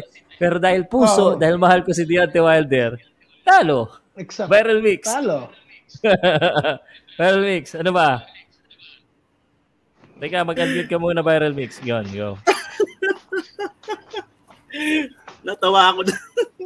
Natawa naman ako sa iyo, Sir Pau. At uh, anyway, uh, una ko munang i-congratulate si ano, ah, mga kasama, ibahin ko muna yung i-congratulate ko si Sir Pau at saka ano, ah, eh, baka mag, maraming magtas ang kilay ng mga to, sasabihin ko. Unahin Ano ko i-congratulate si Wilder. Si? Sunod, una si Sir Pau, tapos si Wilder, tapos si Fury. Oh, bakit mo ako i-congratulate? Anong, ano meron? Ay nako, habang bumibiyahe ako kanina, nagbumotor ako kanina, nakatutok ako sa live mo, hindi ako bumibitaw sa FB. Ano ka ba, Hmm. Sir Pao? Kaya Ah, updated okay. ako doon sa ano, updated ako sa doon sa laban. Alam nyo, Hmm, Salamat. yun na, na-excite ako kanina doon sa laban, kaya ako kino-congratulate ka kasi pakiramdam ko nanood ako ng totoong laban eh, ah, live. Dahil ah, nakita mo yung lahat ng ano, at saka yung damdamin nandoon na, na, na naipasok mo doon sa mga komentaryo mo kanina. Natuwa natuwa kasi ako doon sa ano eh, yung sabi ko na nga kanina, sabi ko mukhang mukhang magkakatotoo yung ano ko, yung sinabi ko na last round stoppage by Wilder. Pero yun talaga, ganun talaga ang buhay. Instead na Wilder, Fury yung nagwagi at si Fury ang nakapag-stoppage kay ano, kay Wilder. But anyway, kinukongratulate ko si Wilder in a sense na pinakita ni Wilder ang gusto ng mga fans. Yan ang ano, yan ang ah, totoong totoong warrior, totoong boxing. Totoo talagang laban ang pinakita ni Wilder. So dahil diyan, kahit pa natalo siya, kinukongratulate ko pa rin siya. Pero congratulations naman talaga kay ano, kay ah, kay Fury, nagtagumpay siya sa kanya talaga ang mga skills. Pero kung sa lakas at lakas, may lakas din talaga si Wilder, kaya nga lang, malilit talaga ang binti, talagang ah, mas malaki pa talaga yata ang binti ni Manny Pacquiao sa kanya. So, yun. Kung tinatanong ninyo yung ano, tawag dito, yung yung kung ano nang next sa kanya, siguro mag ano muna siya, magpahinga muna siya. Kasi medyo na ano ako, ako man sa kanya, medyo na ano ako dahil ah, na para bang hindi naman sa awa talaga pero iniisip ko, di ba, parang masyadong ma, ano, eh, mabigat eh. Dalawang sunod na yun eh. Ah, ito kasi inaasahan ko makakabawi siya rito eh. So, yun lang mga kasama at shoutout sa ating lahat na nandito at congratulations kay ah, Fury at lahat naman nag-Fury. Pero ako, dahil nag-Wilder ako, pinanindigan ko rin at nat- natutuwa ako dahil hindi man nanalo si Wilder, nanalo naman siya sa puso ng mga totoong box, box ah, totoong Okay. boxing fanatics. Okay? Okay. Alright. At ah, ang pinaka maganda talaga, halos lahat nag-enjoy sa laban. No? Buti na lang hindi Pilipino si Deontay Wilder, kundi mainit ang ulo natin lahat. okay. Alright. Um, teka, ano bang gagawin ko Sir dito? Pao, ah, napanood na, napanood mo ba yung ano, yung undercard, yung pangalan ni Victor Paust? Eh, hindi ko Heavyweight din natandaan yung laban 6'5". na yung Vic- Sino yung... Sino laban? Victor yung Paust. napanood ko yung ano lang eh, yung Ukraine. tatlong ano lang eh. Taga Ukraine. Di ko Ewan ko ah, ano, ni kasamang Diego. Ma- Napanood ko, tatlo lang eh. Ma- ma- mabilis. Mabilis gumalaw, parang welterweight. Pag gumalaw siya, akala mo welterweight eh. Pero heavyweight yung timbang niya. Wala pang talo, Sir Pao. Ah, Victor. Ay, may, mm, Victor Paust. F-A-U-S-T. Parang Sino wala nakalaban Ano, niya? Baka si Victor, ano yun? Hindi ko, uh, hindi ko, hindi ko matandaan. Vi- Victor Vriersk. Seven wins, undefeated, TKO, third round against Mike Marshall.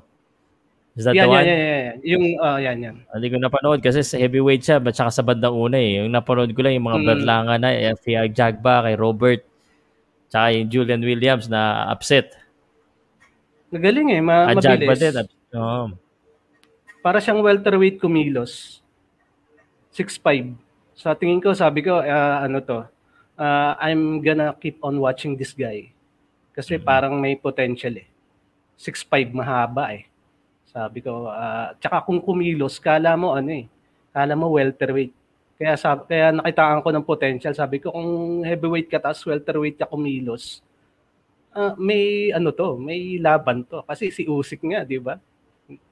galing ng cruiserweight pero talagang umubra sa heavyweight. So sabi ko, etong taong to, 6'5", medyo mahaba, tapos may kilos, malakas sumuntok, may pag-asa. Okay.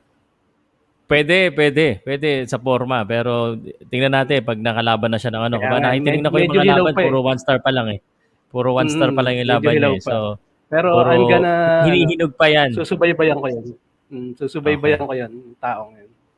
Okay. Salamat, Kultura. At ah, dahil puno na tayo, Kultura, dahil kakilala kita, ibababa muna kita, ipapasok ko lang si Action Impacts ha.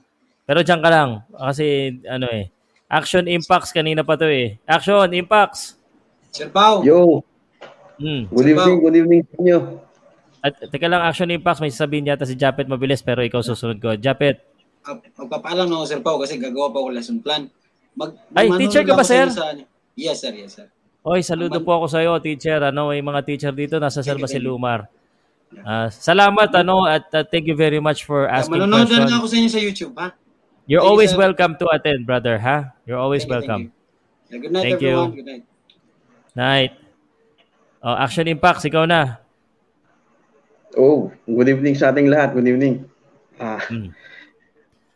So yun, kanina ah, napaka-classic, napaka-classic nung ah, napanood nating laban. Grabe.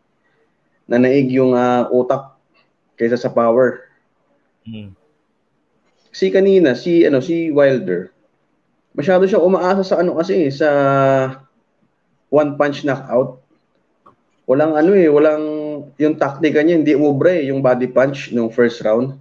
First round, ang binub- binubudega niya si ano eh, Fury. Kung mapapansin Ah. niyo. Kaso hindi umubra eh. Tapos hanggang sa na-outbox na siya na na-outbox. Hindi nakapag-adjust. So si Fury, ah pagod na pero iba talaga yung mental ano niya eh. Power. Grabe. Napaka-classic. Ganda, ganda talaga.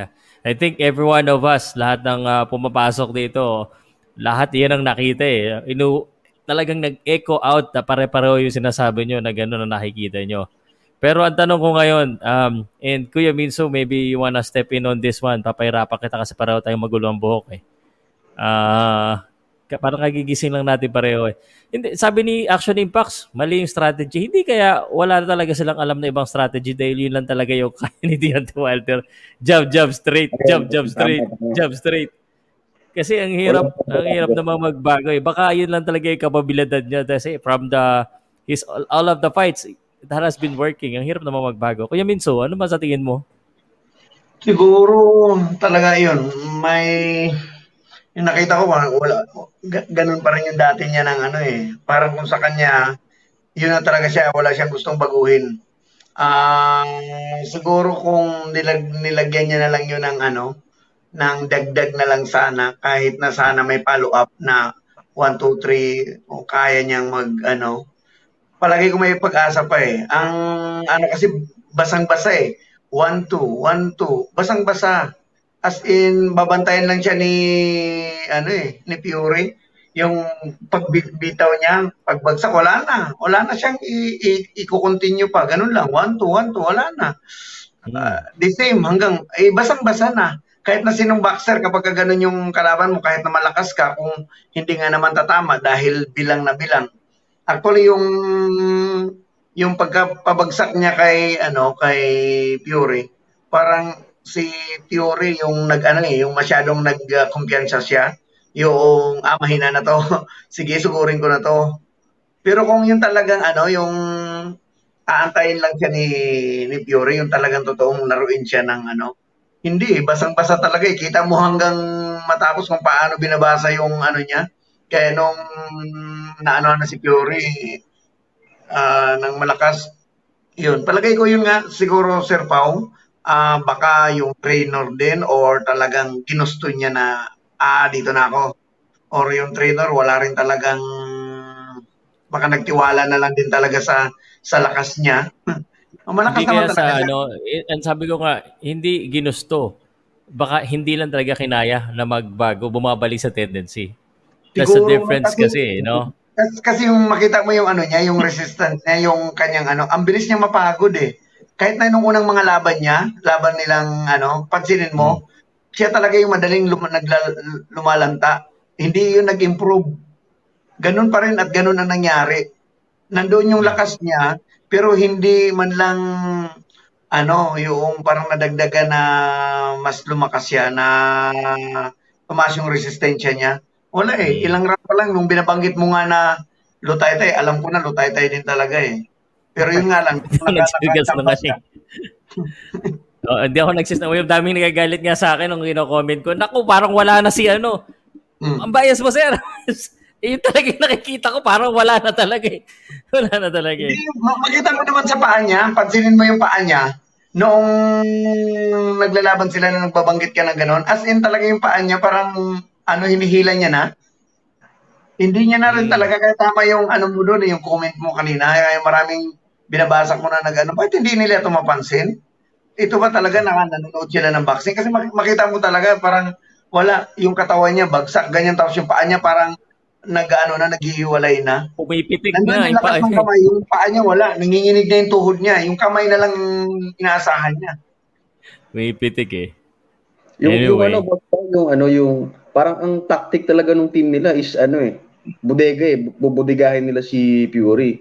Ang kaso nga, hindi talaga umubra. Hindi talaga Parang- obra. Paano obra yung ganun? Magbubudiga ka, 1-2. Oh, 1-2. jab ng jab sa tiyan eh. Tapos, wala talaga eh. Tapos hanggang sa bumaba na Inconsistent siguro si yung ano ano, in, in- inconsistent yung action ni ano, dapat tuloy- tuloy-tuloy lang. Tsaka yung bodega, hindi tatablan sa bodega yun, ang daming taba. Ang kapal eh. Oo nga, eh, Oo, Yung kapal. Na- Natutuwa Hindi ako, sinasabi ko nga, sinasabi ko, teka, teka, ang ganda ng katawan ng kalaban niya, pero round number 10, number 11, yung, yung mataba yung tumatalon-talon pa gano'n eh. Nagbabounce-bounce pa. Sabi ko, yung bilbil niya, nakikita ko gumagalaw-galaw. Pa, may condition to ah. Hindi pala nakikita sa itsura lang yan. Nung, Oo. nung ano boss, nung, nung natumba si Fury, nakita niyo ba yung suntok ni Wilder? Nanginig yung taba ni Fury eh, sa likod. Nakikita ba? Oo. Mula ulo hanggang tiyan. Nanginig eh. Nag-vibrate pero talaga kahit yun, na-knockdown nag-vibrate. si Fury, doon, ma, ma, makik, doon yung makikita yung tibay eh. Kahit na knockdown, kita mo, hindi siya nag-wobbly. Ano Steady talaga, yung Undertaker? Pag, pagtayo niya, ano, steady pa rin. Hindi kagaya ni Wilder. Nung tinamaan, kita mo na talaga, nag-ano na, na, nagag- nagagagano na. Di ba? Yung paa niya talaga. Oh, here's one ng thing. mga Hmm. Here's one thing I will tell you, no? Ang tinitingnan nyo lagi kasi, natin natin, yung opensa ni Deontay Wilder, but one of the biggest mistake na hindi nila ginawa, na mention din naman, yung depensa nila. Depensa. Yung depensa nila. Pero yung mo, sabi nga na iba, walang head movement. Tapos, dumidikit pa sa kanang kamay ni ano paikot yung sabi yung I think yung ano rin sinasabi yung ah, commentator Bakit ka pumupunta sa kaliwa? Gusto mo salubungin, salubungin yung right hand. Tapos, pap- ayun lang, doon lang lagi siya.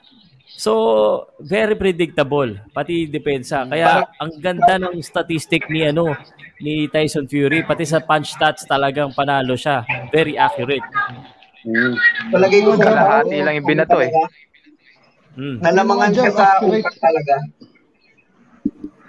Matalino talaga. si, ano, matalino talaga si Fury. Kasi Ano kaya tingnan mo yung ano niya, yung mga pag paghila niya, yung pag ginawa niya na rin before yun eh. Yung dadaganan niya, dadaganan niya si ano, iangat niya yung kamay niya tapos ipapasok niya yung ulo. Nung unang Magaling. laban niya ganyan din. Pero kung hindi nila nasolusyonan yun, eh yun yung nagpahirap sa kanya, yun ang pagod na lagi kang dadaganan ng ganong kabigat. Mm. Next for, Sa mga Ramos? Sino kaya susunod? Para sa akin, Wilder is done. Ayo, wala na. Wala na siyang ano, wala na. Tapos na yan. Ah, Hindi na lalaban Fury, ulit. sino? Sa akin naman, si Wilder, marami pa siyang kayang patumbahin. Para sa akin ha, yung mga nandyan nakataas ngayon, ma magaling lang talaga to si ano eh. Ito si Fury, magaling lang talaga. Pero yung mga naka-line up pa dyan, marami pang patataubin dyan si Wilder. Pero malakas lang talaga to si Fury. Pero yung sinasabi natin pabagsak na siya, palagay ko hindi pa. Malakas pa talaga to. Kaso lang, nakatapat lang talaga siya nung tinatawag nating ah, nakaliskisan siya. Basang-basa yung laro niya. Oo. Eh, ang gusto niya eh. No?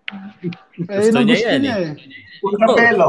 Sabi nga ni Diego kanina nag-usap kami, ano, um, this could have been stopped dahil talagang lugi siya, ano eh, lugi eh. Eh, gusto niya mabugbog, di ba? Last time, pinigil ng referee, nag-throw in sila. Uh, Mm. So, yun, uh, yun ang nangyari sa kanya. Baksak. Viral mix, nakataas ang kamay.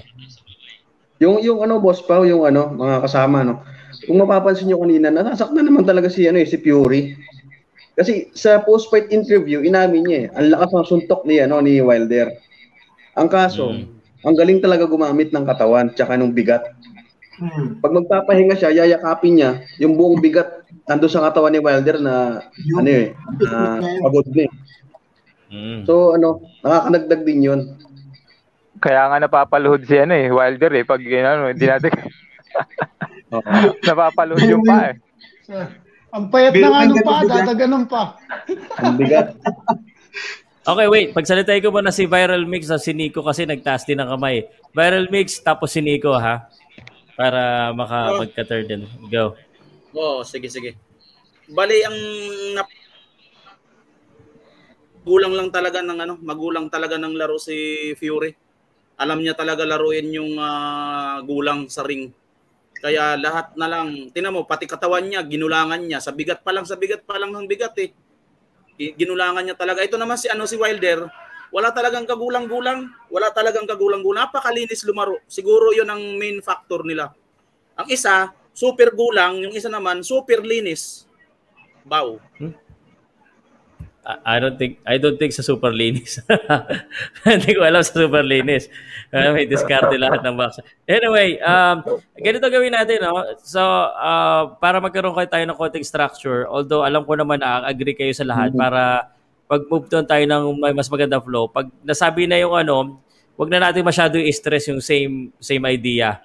Sasabihin na lang natin, agree ako kay Action Impacts, pero ito yung idadagdag ko. Nico Cadiente, para hindi pa ulit-ulit. Okay. Nico, pare, ikaw naman. Teka, teka, naka-mute ka pa rin eh. Eh, Go, go now. Magandang gabi po sa lahat, lalo na po sa inyo, Sir Pau. Magandang gabi. Opo. Tanong ko lang po, injured ba ang kamay ni Wilder kanina sa laban? Kasi nakahawak po siya kanina dun eh. Napansin po ninyo? Hmm, di ko napansin. Sino nakapansin na injured? Wala, wala rin balita eh, na injured eh. Oo. Tsaka Anong nakita mo, kung- brother? Explain, anong nakita, anong napansin mo? Um, habang nanonood kasi ako kanina, na naka ano lang po ako eh, sa Facebook lang po ako nood.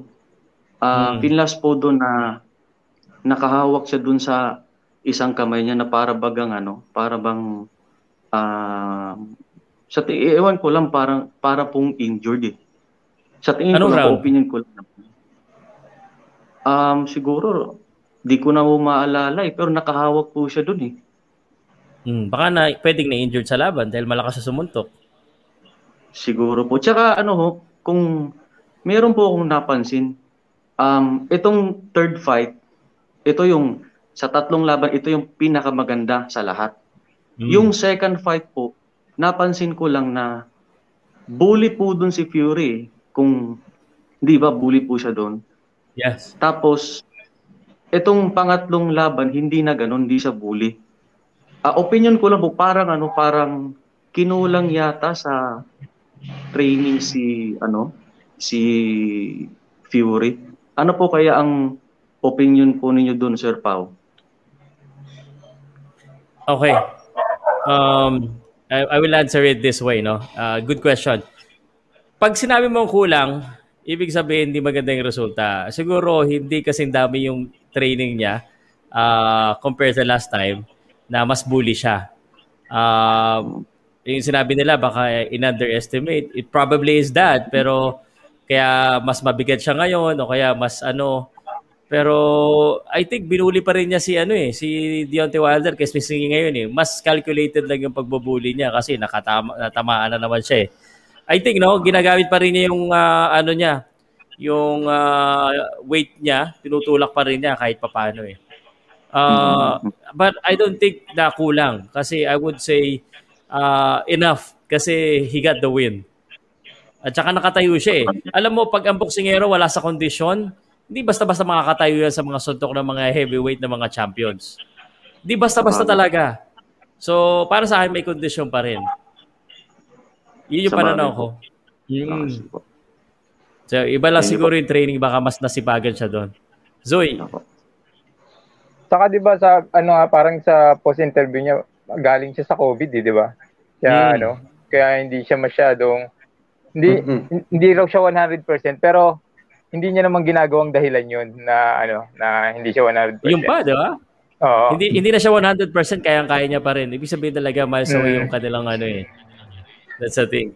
So kailangan lang niya mag-training ng 80%, pwede na. Mhm. So it's still enough. Matalino talaga siya, no? It's still enough. Pero may mga boksingero talaga na ano, kahit yung mga laban nila, alam mo nang tatalunin nila, grabe talaga mag-training. Grabe, sobra. Ah, Tyson Fury, may bilbil pa, no? So, but uh, the skills. At pag sinabi mo pare, isa sabihin ko rin ha, eh, may, may lakas pa, may condition pa, mas madami pa siyang hangin no, kay Deontay Wilder doon sa laban na to, di ba? Hindi nga siya mukhang hingal eh. Yun pa, yung pa yung isa. Hindi siya mukhang Napansin ko, nung eh. umaatake siya, guma, yung nga, yung nagja-jump-jump pa siya eh. That's what's impressive. Ang bilis ng back ano niya, eh, no? Yung ano reflex niya pabalik. Mm. Pag titirahin na siya, eh, na, ang bilis ng balik niya eh. Mm-mm. Yes, yes. Action impacts. Ah, boss pa ano, ah tama 'yun no, yung ah, marami pa siyang hangin. Kasi nung after ng fight, kumanta. Kumanta pa siya. Ang ganda ng boses ni Tyson Fury, totoo lang. R&B, Ah, R&B. Di ba? Galing. R&B In na may fairness, pagka country, country, country yung dating. Ah, in fairness, maganda ang boses. Oh. In fairness, maganda yung boses. Oh, maganda. Nagiging maganda signature niya na yun tuwing lumalaban siya, nananalo siya, diba? Kumakanta siya. Oh, sinabi mo nga sa live kanina, kakanta to, kakanta to, di ba kanina sabi mo? Kumanta, eh, di ba? Kasi nakapanood natin eh. Oh, Baka nalimutan ko. idol niya si Congrats nga Pacquiao, pala. magko-concert din. Idol Pau. Idol Pau. Hmm. Congrats nga pala. Nalimutan ko. Ang ganda ng live mo kanina. Enjoy ako kanina. Salamat, salamat. Ako yata yung mga siguro mga first 20 nag-comment doon. Watching from Milan, Italy. Makikita mo naman yun eh. Oh, hindi, hindi ko nga lahat nakikita eh. May, may nag-comment nga sa Kultura, sa, ikaw na next ha. May nagko-comment sa akin, pag hindi mo ko shoutout sir, i-report kita. Sa ko, ano, i-report ito? Pa, anong i-report ito kay YouTube? Ingat po kayo pag-report pag hindi totoo. Kayo ang mapapagalitan ni YouTube. Baka kayo mawala ng access. Mapabalikan, no? Oo, mapalikan. Kultura. Ah, sa akin, Sir Pao, ano eh, ah, ganito yung nakikita ko kasi dun sa laban ng Fury at saka ni Wilder. Ah, sabihin na natin ano, ah, hindi ko na iaalis yung ano, yung hindi ko na aalisin kay Wilder yung ah, stamina factor. Skill to skill na lang. Ah, at saka strategy. Hindi pa rin mananalo yung Wilder eh. Kasi yung strategy ni Wilder, one-two punch lang. Hindi ka mananalo ng one-two punch lang. Yung jab isa tapos power punch na yung kasunod. Kitang-kita ni Fury yun. Ang haba pa. Eh, so- iuunat, iuunat lang ni Fury yung, ka- yung kamay niya eh. Tapos liliyad ng ganun, di mo na siya abutan eh. Kitang-kita yung suntok niya eh. Kaya hindi, Kaya, kaya hindi marunong si ano, hindi inside fighting si ano. Diante pare. Parang hindi Mm. marunong ng inside fighting. Yun nga yung sinasabi ko, kahit kahit maano pa yung stamina niya, malakas pa yung stamina niya, I don't think na mananalo talaga siya eh, when it comes to boxing skill. Ah, kahit kahit sabihin natin yung stamina niya good for 12 rounds. ah, tingin ko hindi pa rin eh. Kasi what ano eh, yun lang talaga strategy niya, patamain yung kanan niya. Yun lang iniiwasan ni ano eh, ni Fury eh. So kung titingnan mo yung strategy niya, wala talaga, di talaga mananalo, one two punch lang. Wala, Okay. that's it. Buti na lang hindi Pilipino to si Walter, kundi mahirapan tayo magsalita. Isa pa para sasabihin ko lang to ah. Kasi inuulit yung mali strategy eh. Pag sinabihan pa siya ng coach niya na umuppercut siya, kasi parang hindi ko napapansin, di marunong mag-uppercut din ito si Walter eh. Nakaisa yata. ha? May isang uppercut yata siyang napatama. Parang wala siyang alam na suntok, kundi one, one, two straight eh. Kaya ang hirap sa kanya, pag nag-iiba na yung ano, angulo, nag-iiba na, nawawala na.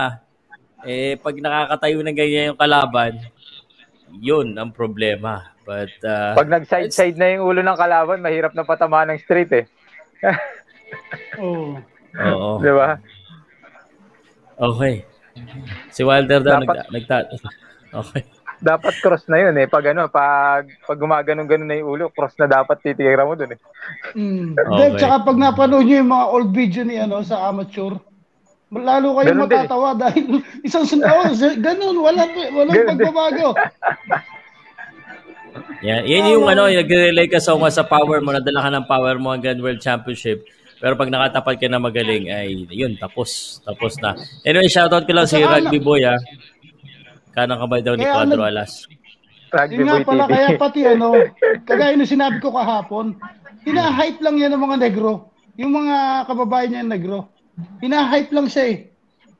Pero totoo, hindi naman talaga siya ano eh. One, one punch power lang siya. Ta- skillful, no way. Hina-hype lang nila ng mga negro, yung mga YouTuber lalo na yung mga sina Blue Blood Sport. Ya, lalo na yung, y- yung channel na yan.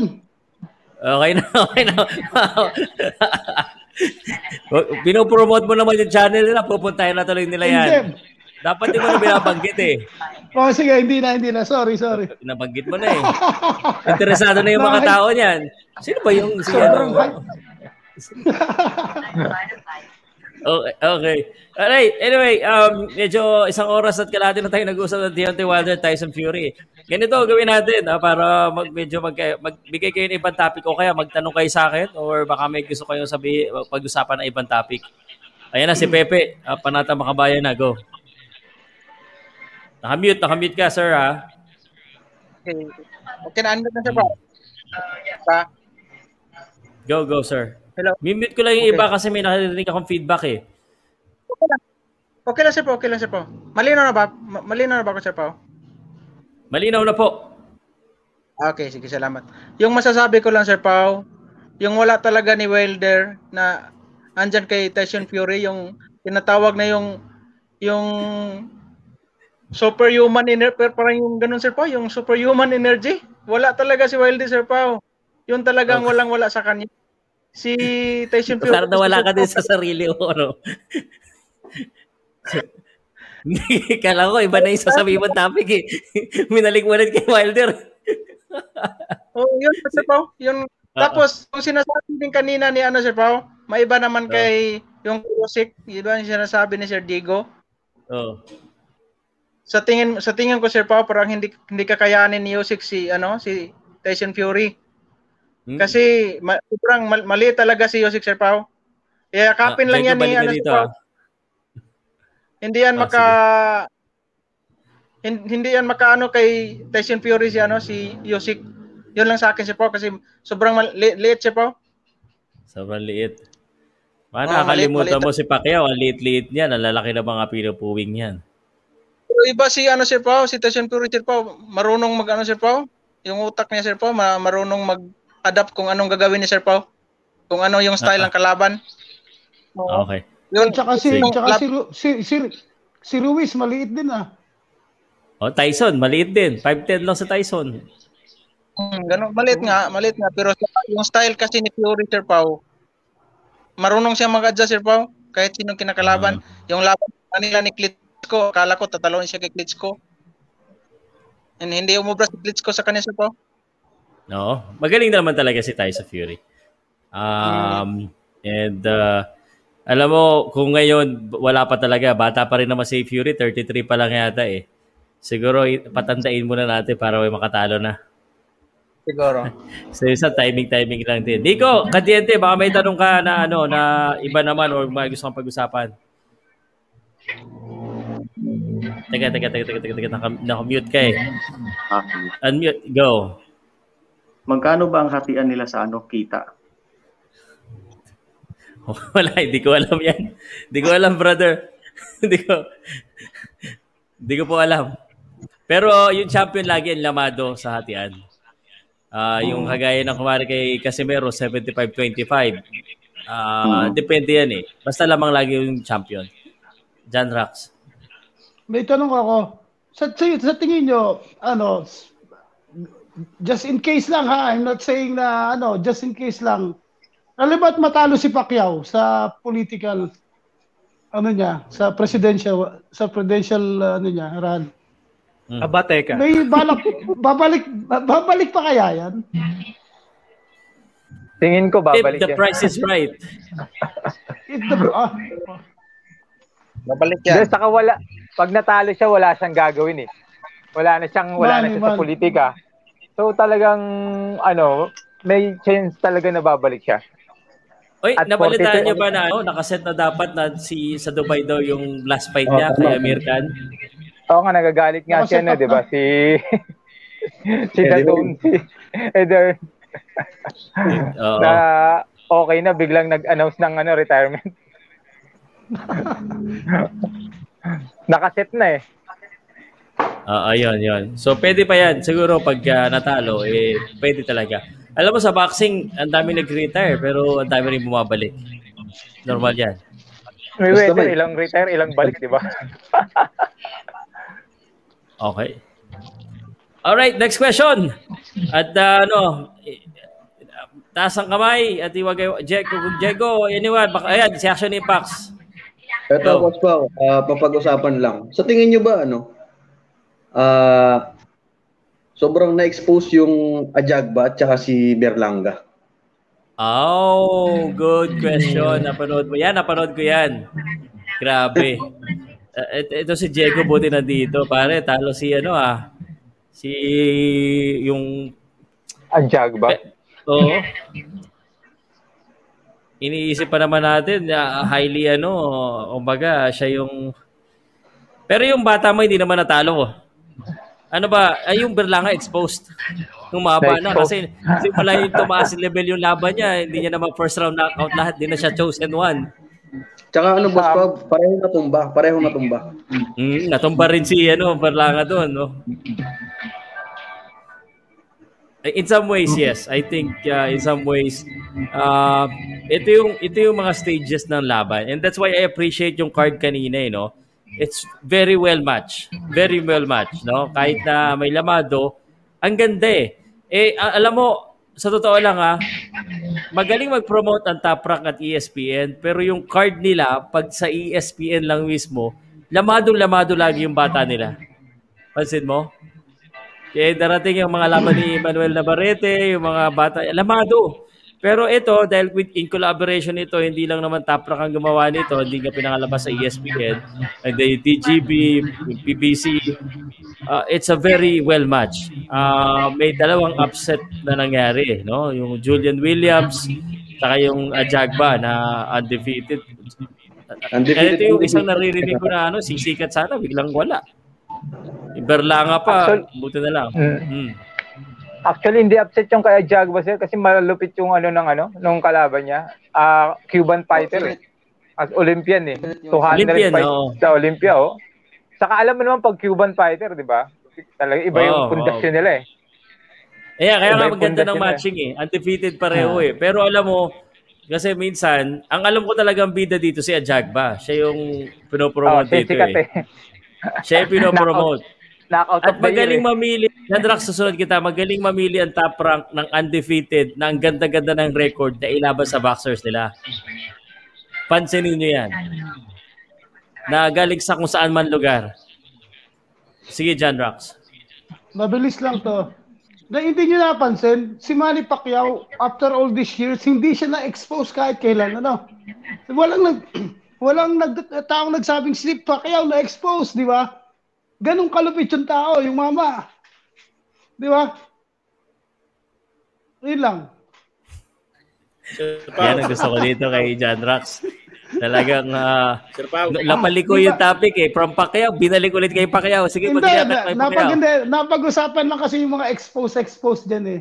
Si Oo. Pacquiao, wala pa kayo narinig na si Pacquiao, puta, na-expose, di ba? Wala pa, di ba? Ngayon pa lang sa politiko. sorry, sorry.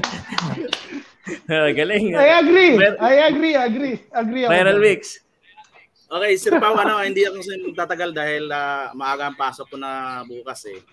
Ah, Ay, salamat okay. na lang sa inyo lahat. Bali, galing ako doon kay ano, kay uh, Quadro Alas channel kanina nag-live si Bro Jason. Hmm. Ngayon, ganito nakita ko si ah, si Champ Tata umakyat siya kanina.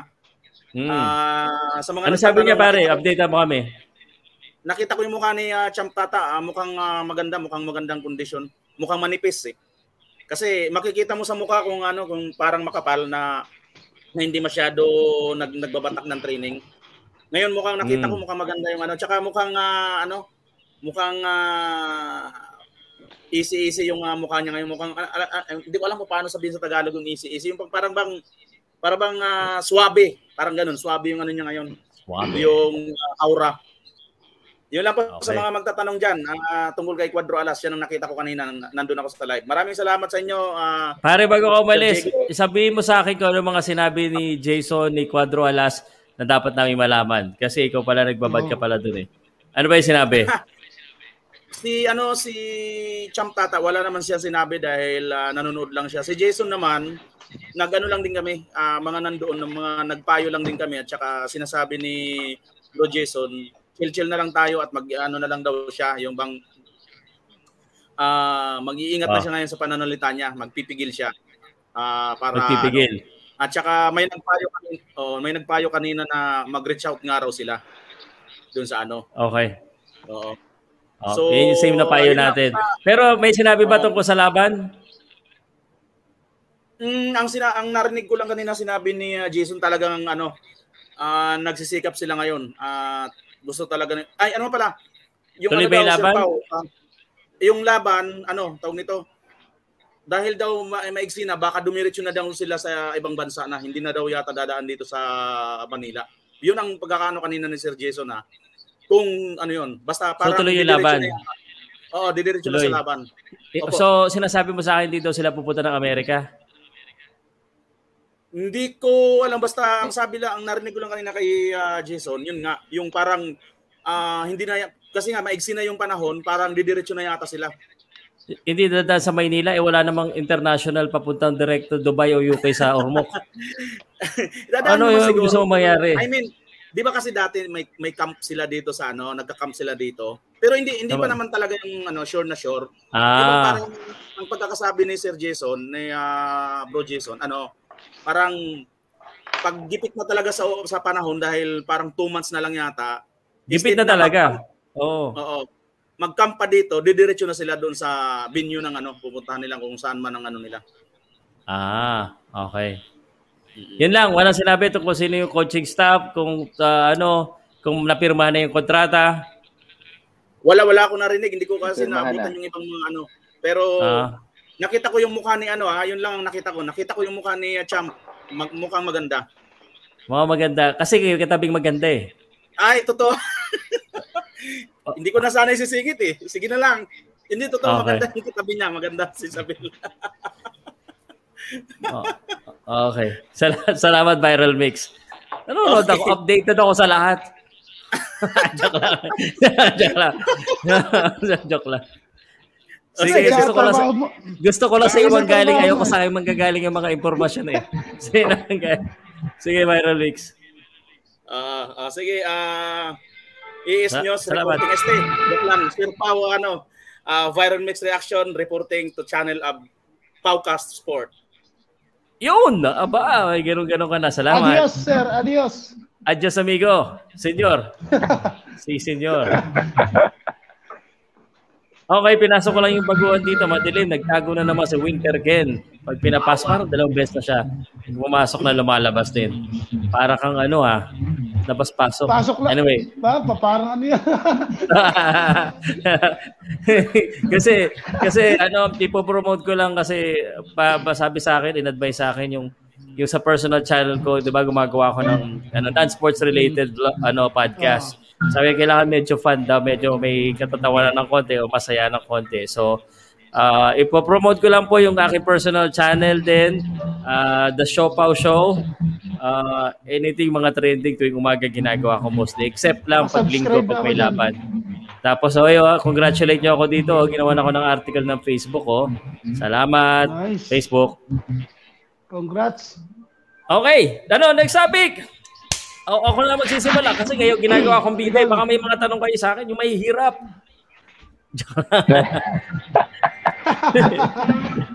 Akin na. Ah, wala na, ako na. Ano, sige, Tsuy. Ah, sige. Yun nga yung sinasabi ni boss kanina ni ah, Action, ano? Action, Action Impact PH. Impact. Yun nga yung na-expose nga si ano, doon tayo kay Berlanga, sir. Oh. Di ba, parang sinasabi niya na by two years eh, pwede na siya yung lumabang kay ano, kay kay Canelo. Canelo. Parang tingin ko, kahit kahit two years, two years pa, kakainin siya ng boy ni Canelo eh. Oh. Kasi, kasi yung panga nila Canelo sa kani Triple G, puta, parang mga, parang mga bakal eh. Puro kalyo Hindi mo puro ma- kalyo. Hindi mo ma, basta-basta maalog eh. Yun, yun. Yun yung mga Hindi mo talento talaga na ano. Eh, Oo. Hindi mo basta ma-acquire sa training. Mm, talagang ano eh, mga bakal yung ano eh. Ayan ang kagandahang ta- ano rin ng mga ano eh, mga mga boksingero, yung matindi yung panga nila. Kahit, kahit na kasi malakas ka sumuntok, kung hindi ka nang malakas tumanggap ng suntok din, malaking problema mo. Tingnan mo nangyari kay American, di ba? Galing ni American, pero skill-wise, sobrang galing. Pero pagdating sa pagtanggap, yun ang problema niya eh. Ayun. Mm. Tama. Tama ka naman dyan. Kaya, kaya kasama yan lahat eh. Kailangan marunong ka rin tumanggap. And si Pacquiao, no? Very underrated ang kanyang pagtanggap na yung depensa niya at saka yung durability niya. But he's very durable. Ang daming suntok na tinatanggap niyan. So, Totoo. so Saka, binalik ko lang para kay John Drax yan. Binagay ko si eh. Pacquiao. Ayan.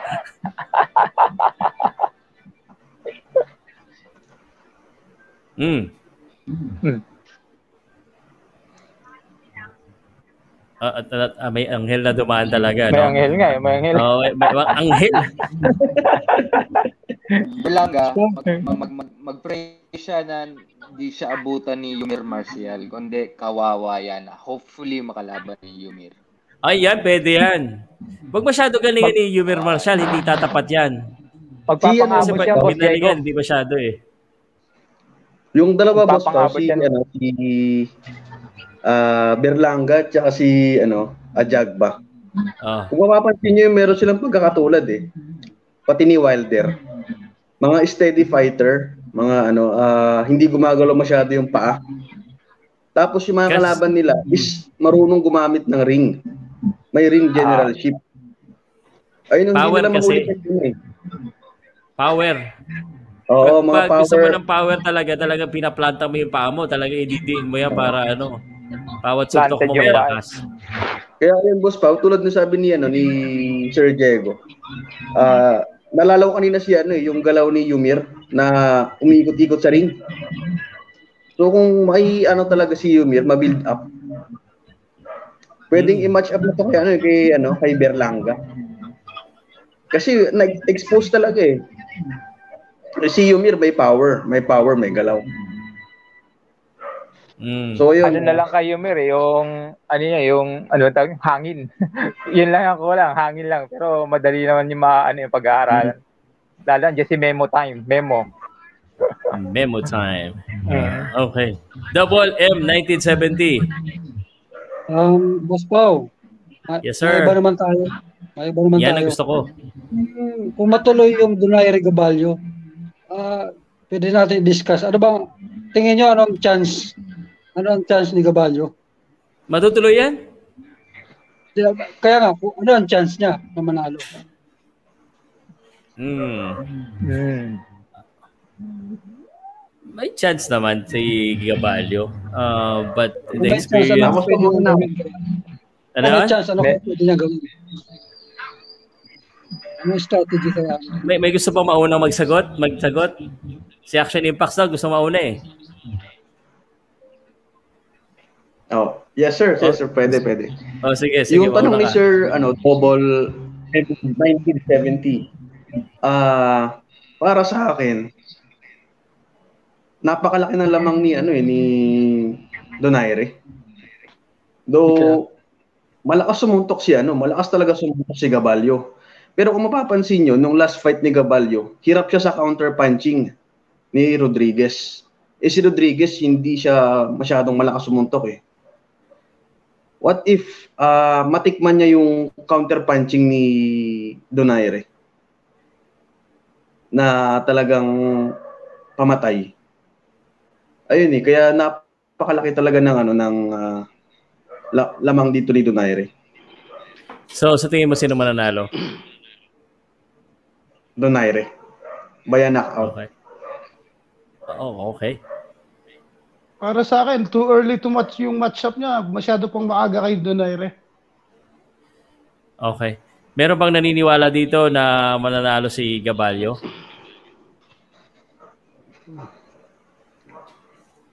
Pwede Wala? siguro boss pa kung makasingit. Ako, Sir Pau. Yon, yung gusto Naniniwala ko. ako na. Yun. Oh, yan. Kasi alam mo, Kasi pag sa- magsalita, hirap na hirap ako magsalita, pare yung kilala eh. Hindi na mahirap magkakilala. Kaka-interview ko lang kay Yeah, ano, yung- kasama ko pa yan. Nag-hunting pa Napag- kami dito ni Raymond Gabalio. eh. last time. Eh. Oo, sige, sige. Napag-usapan na natin to last time eh, yung possi- yung possibility na ano, yung Hmm. possibility na manalo si Gabalio. Sabi ko nga every boxer has a chance, has a fighting chance. Yeah. Parehas may Oo. dalawang kamay. Parehas may dalawang kamayan. Parehas naman sumusuntok yan at parehas may lakas yan. At hindi naman magiging interim champion si Gabalio at hindi siya tatagal kay Rodriguez kung hindi rin naman siya magaling.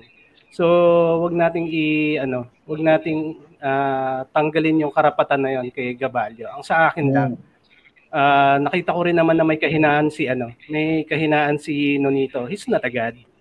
Ah, meron siyang butas na alam ko napapansin din ng ah, ng iba yon na medyo may kahinaan din si Nonito pagdating sa stamina. Kasi nagdi-diminish yung stamina niya. Sinabi ko na yan dati na pagka hap ng ano ng laban, ah, nagkakaroon siya ng tendency, binababa niya na yung kamay niya, nag Mm. nagpe-play na siya ng ano, parang possum na. So, doon ako natatakot. Pero on the back of my mind, lamang na lamang talaga si Donaire when it comes to skill, experience, haba, gulang. I I I don't think na I don't think na lamang si Gabalio sa kanya in in any way. eh. Ang tanging pag-asa lang talaga kasi ni Gabalio is makasingit bandang ano, bandang dulo. Yun yun yung talagang ano, yun yung talagang magiging ah, butas ni Donaire, bandang dulo. Kasi alam naman natin, hindi na bata si Donaire. Ah, 39, 38. So, ibig sabihin yung stamina niya, kung dati medyo medyo nagdi-diminish ng 7 to 12, eh lalo na ngayon 38, 39 na siya, di ba? So, there is a possibility na makasundot yung bata. Kasi yung bata, magmula round 1 hanggang round 12, baka may lakas yan. So, hindi natin pwedeng i-discount yun. Y- yun lang naman yung sa akin. Ako, tinitingnan ko to as in 50-50 pa rin. Pero kung Hmm. bibigyan ko ng 1% kung sinong lamang, I'll go for Donaire. Lamang pa rin si Donaire. Pero I will not count count out si ano, Gabalio. Okay. Anyone else want to uh, say their piece? Okay, Zoe. Maganda yan. Ma- ma- maganda yan yung kung Yes, ano, yung that. kumbaga parang ano yan eh. Maganda sana kung passing of the torch na yan kay ano eh, sa kay sa batang yun eh. 'Di ba? Okay. Zoe. Tapos Kuya Minso Eh, next. ayun nga, yung, hindi na natin maano na, syempre, bok, ano yan eh, may lakas si Gabalio. So, kaya, may chance, may puncher's chance pa rin yan. Pero kaya lang, ang problema nga, tulad ng kanina kong yung durable din kasi si ano eh, si Nonito, matindi rin tumanggap ng suntok eh. Eh, si Gabalio, medyo, ano siya eh, hindi siya, hindi durable si Gabalio. Ilang beses siya naalog kay ano eh, kay Rodriguez eh. Di ba? Pero ano siya, at least maano siya, ah ilang beses siya naalog pero kinakaya niya.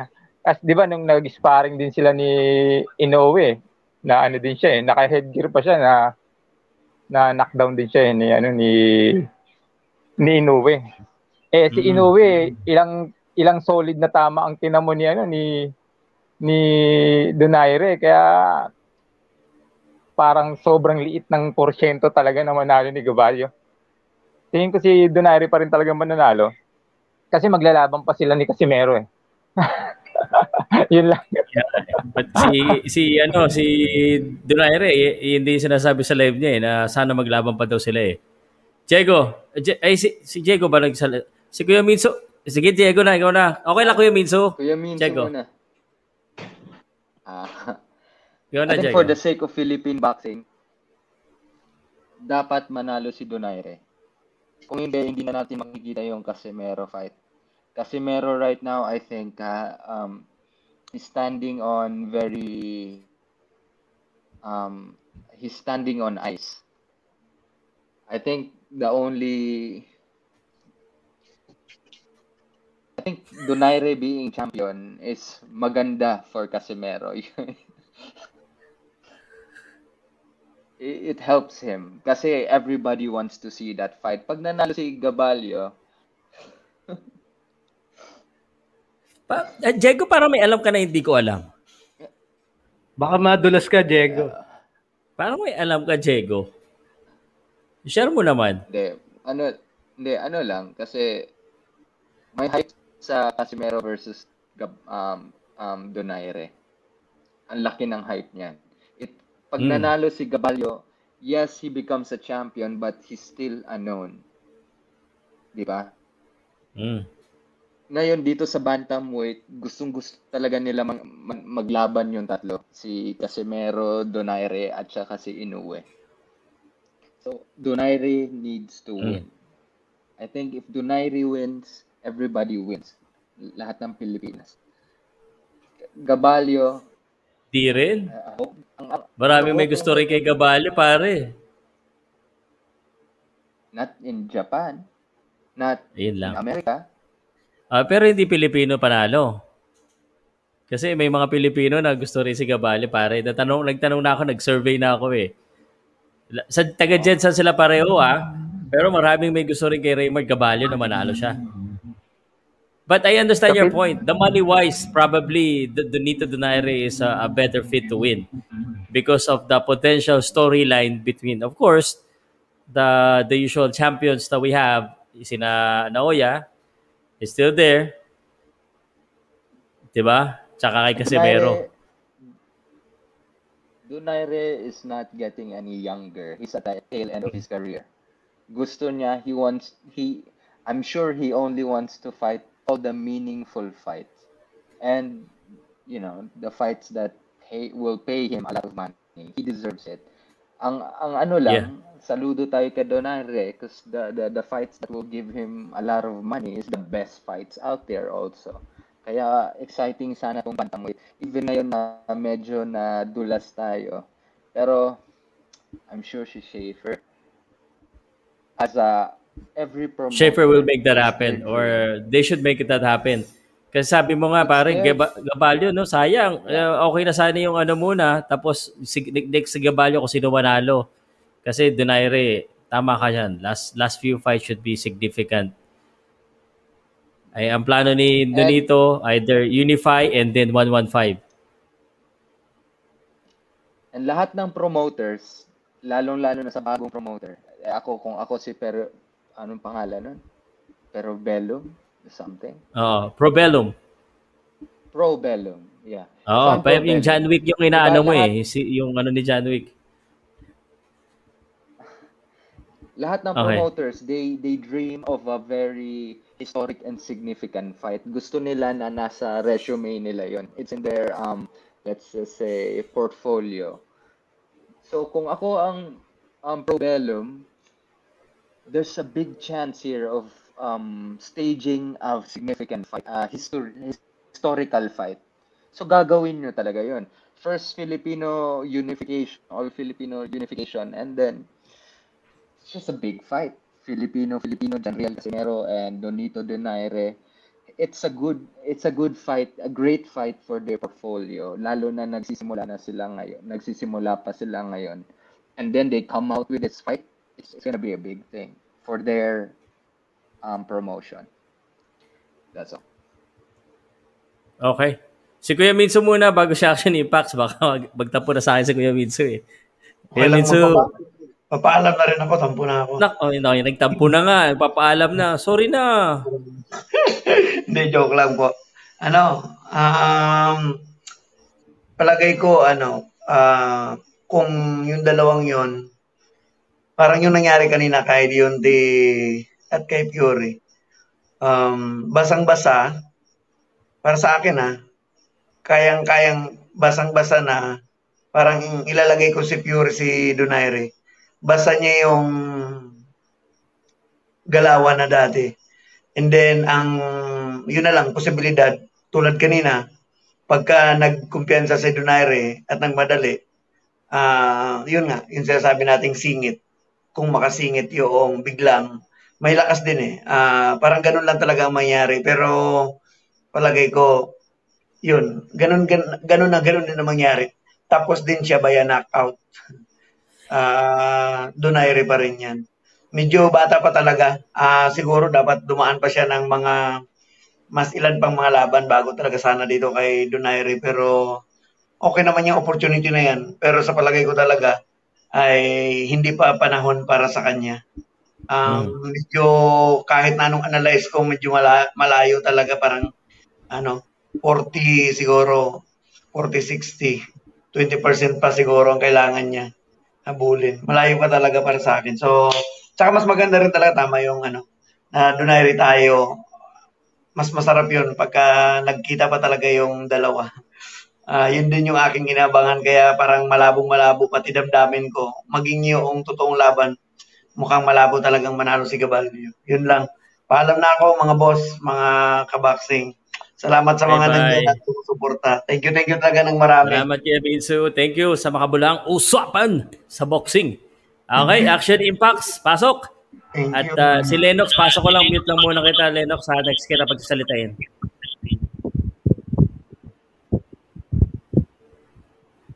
Action. Taga-taga naka-mute ka rin eh. Takasi. Ayun. Go Action Ayun, Impacts. para sa akin, ano, ah, power and counter punching yung ah, magiging susi ni Donaire dito. Pero ayun boss pa, meron akong bagong ano, ah, gustong buksan na topic.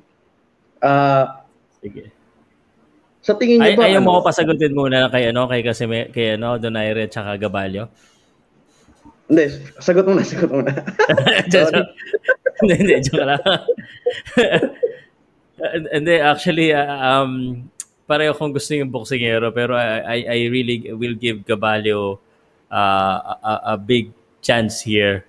Uh, kasi ako, naniniwala ako na um, yung parang kay Pacquiao, ang daming nag-iisip na underdog siya, this could be his chance. Eh, pag sa papel natin tinignan, talagang lugi si ano eh, si si Donay, si ano Gabalio eh. Pero oh, napanood ko si Donaire mag-training, napanood ko personally mag-training si Raymond Gabalio, pwedeng may kalagyan. May lakas. May lakas talaga. Uh, it's just the proper training at saka yung mga trainer ni Raymond Gabalio puro Cuban. So, kung boxing skills pag-uusapan at ang matagal na naman to in-announce, malamang ma- pinag-aaralan na nila yon. So, they're developing that. So, kung mas excited kayo manalo si Nonito Donaire dahil mas maganda storyline, mas excited ako manalo si Raymond Gabalio. Para sa akin. But either Saka, way, ma- Filipino wins. At saka sir pa, may dagdag ko lang. Kasi... Nagulat kayo sa sagot ko, no? Nagulat kayo sa sagot ko, no? Kahit papasok dito si Donaire, no? Taksil ka. May tanong lang ako. May dagdag, may May dagdag tanong ko ako, lang. Pao. Giniba ko talaga yung ano eh. Ah, ano, nagulat kayo, no? John Rax. May, may tanong ako. No. What if matalo si Donaire? What's next Oh. for him? Eh, di laban siya sa 115. Pwede Ah, talo. siya. Hindi, akala nga, eh, natalo siya. eh. Ando, I mean, may age na siya, di ba? Matanda na. Malay mo, mag-retire na. Like Pacquiao. Di ba? Ay, depende sa pagkatalo siguro. Ayun yung ano ko. Ayun yung Hindi, aking pwede point. pa ni, ano, ni Donaire mag-unification eh, tsaka mag ano eh, so na- baka lumaban pa, baka may rematch, posibleng ganun. Ah, we don't know, ang hirap eh. Pero sa kikita ko kay Donaire, gusto niya pa eh. Tuloy-tuloy pa, marami pa, siya- meron pa siyang gustong abutin eh. Ah, remember, Sir Pacquiao was Bata pa 42. naman si, ano eh. Pese. Sino? Bata pa naman si Gabalio eh. Pagbigyan na lang muna. Makakabangon pa ulit. nagulat nagulat kayo sa sagot ko hindi pero seryoso ako um ex everyone expected Don- Donaire na lamado dito pero mas exciting ako pag nanalo si si ito si Gabalio although masisira yung storyline kay ano kay Casimero i- yun lang yung nakikita ko at saka mas kailangan ni Ga- Gabalio ng suporta ko kaysa ni Donaire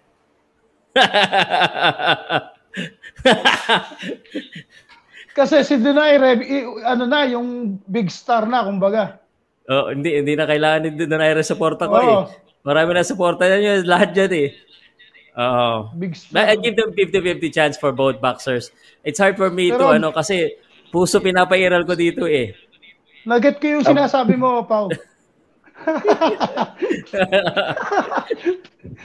si si, Baka si, si pa. Raymond Gabali nagsusot ng pauka shirt yan eh. Oh.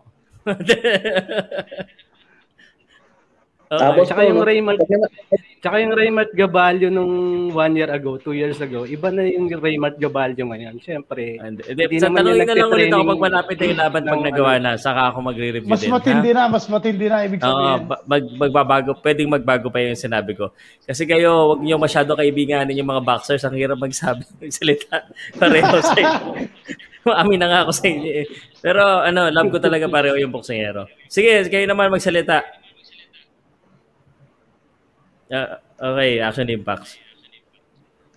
Ah, kung sakaling si ano Boss Pao, si Gabalio ang manalo. Mm.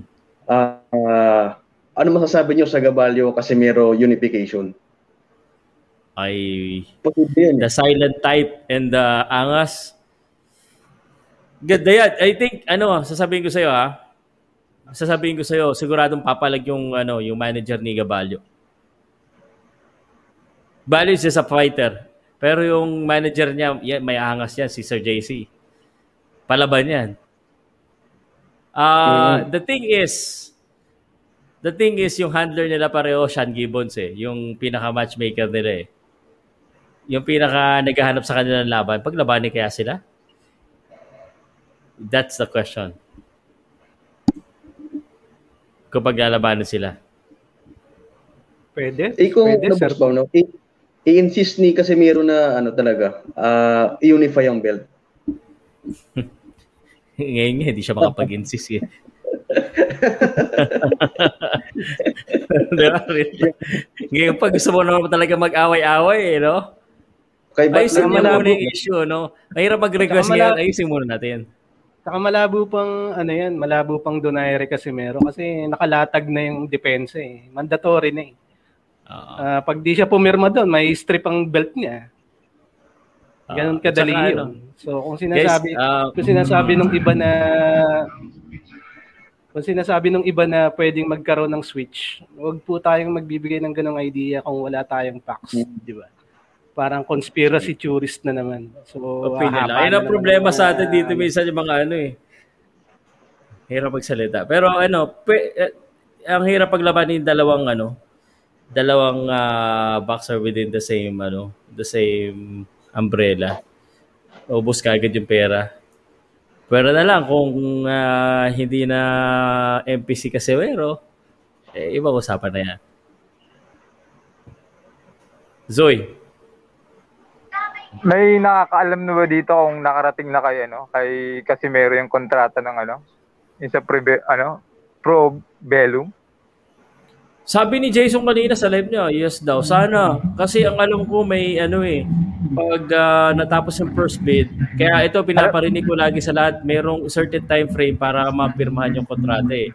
Pag hindi nangyari yun, baka may problema. Pwede bang ipitin din ng ano yun? Kasi naka, nasa TGB pa si ano eh, yung kontrata, di ba? May kontrata Oo, siya dapat TGB yata magbigay sa kanya. Kasi yun yung Oo. ano yung promotion niya eh. Nakakontrata pa siya dun eh. Huwag naman ipitin.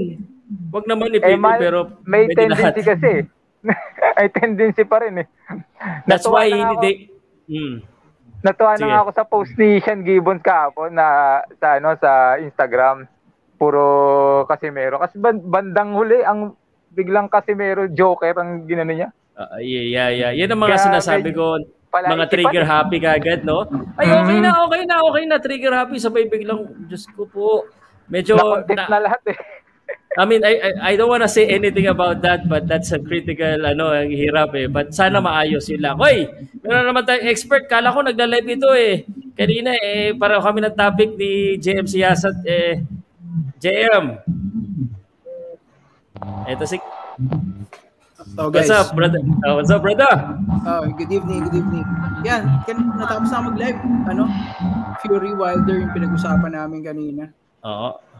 I think most of us are excited about the Fury Wilder. Alam mo, tapos na kami sa topic niyan eh, but alam ko na-share mo na rin yung thoughts mo dun sa channel mo, sa GMC Asat, pakicheck na lang po yung channel niya. But can you give us a, a- a brief uh, summary? Kasi kanina pa namin lahat-lahat ulit of what what's your take about the fight? Wait, ano ba? Yung Fury Wilder o yung Fury Wilder muna, Caballos? pero kasi nagkasimero na kami kagad eh, kasi alam mo naman, wala na si Pacquiao kasi meron na pinag-uusapan. Fury Wilder muna, ano yung pinaka-take mo dito? Okay. Sir Unang-una Pao, yung preparation. ah, kina, Sir Pao, kinakamusta daw ni viral si ano si JM. kinakamusta daw ni viral si JM. kagad eh. Mamaya na eh. Okay, Mare.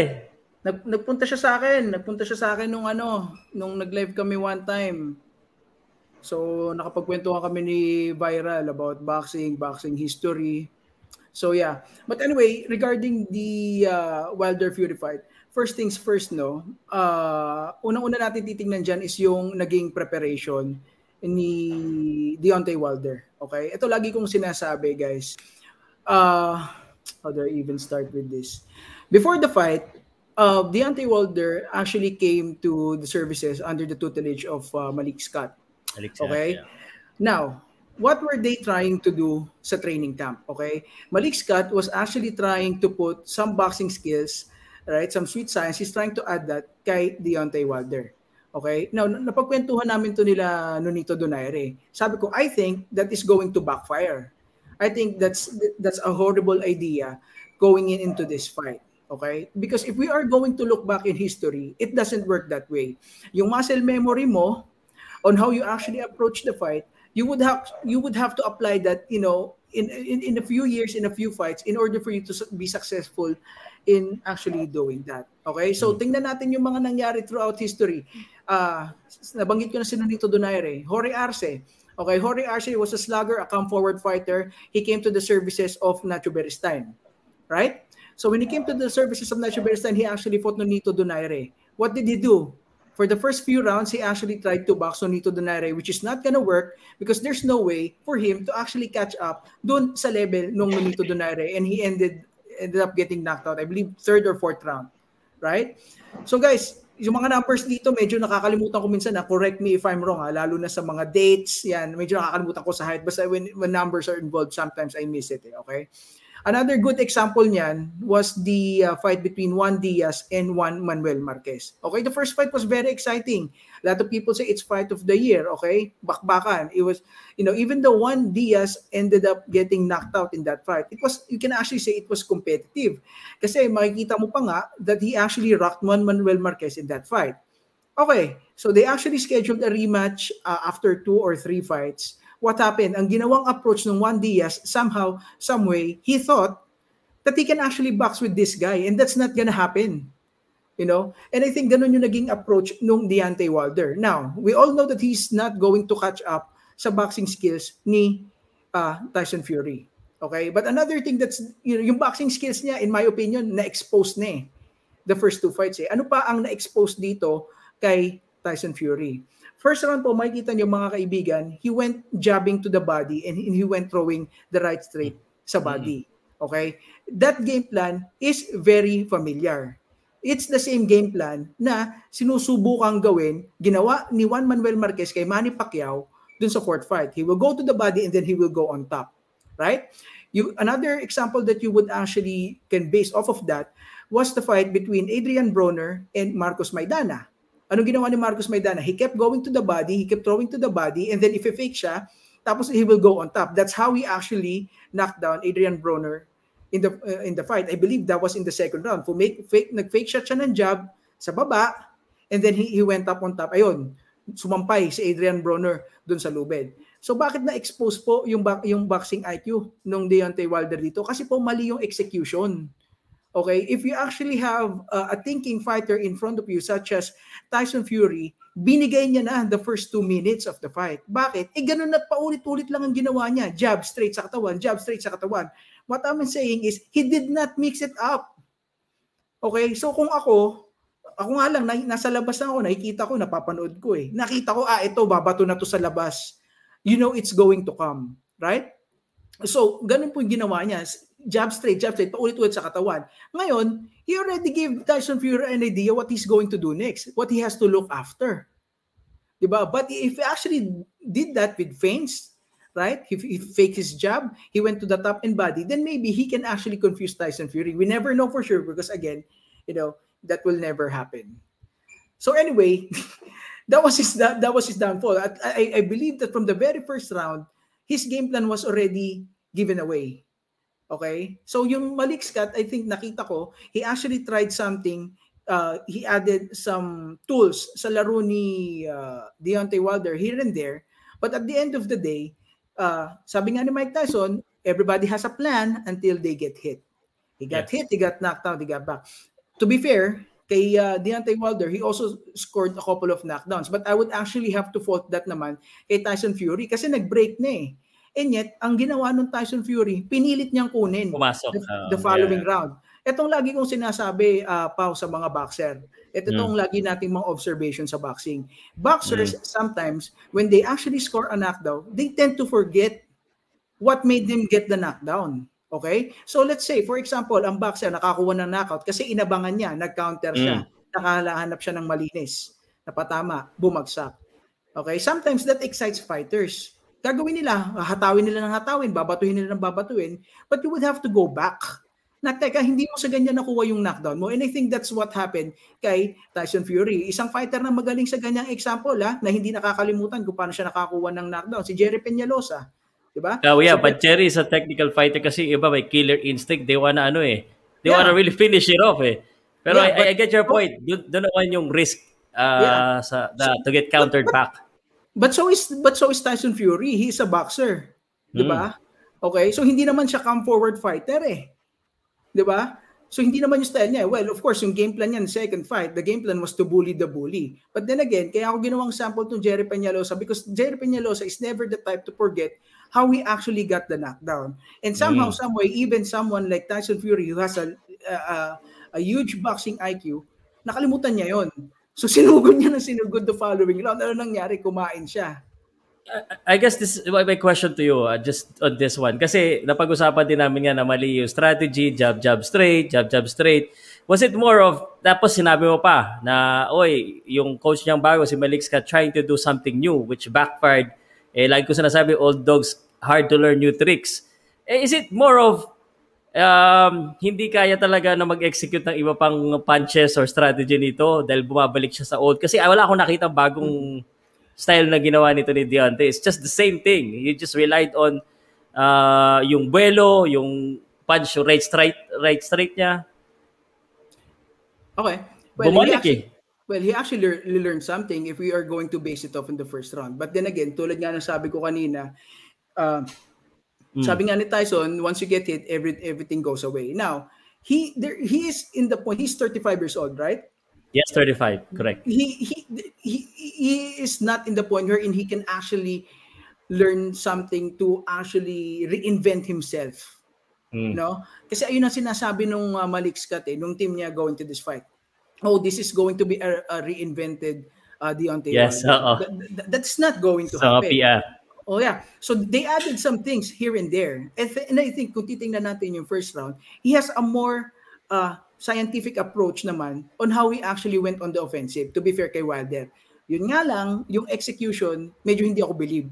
Because he could have mixed it up. He could have, you know, faked and, you know, did some feints to actually make it happen. Eh wala, eh, nag-focus na nag-focus sa bodega, nakatama ng konting jab, nakatama ng konting suntok, fumocus na lang ng fumocus doon.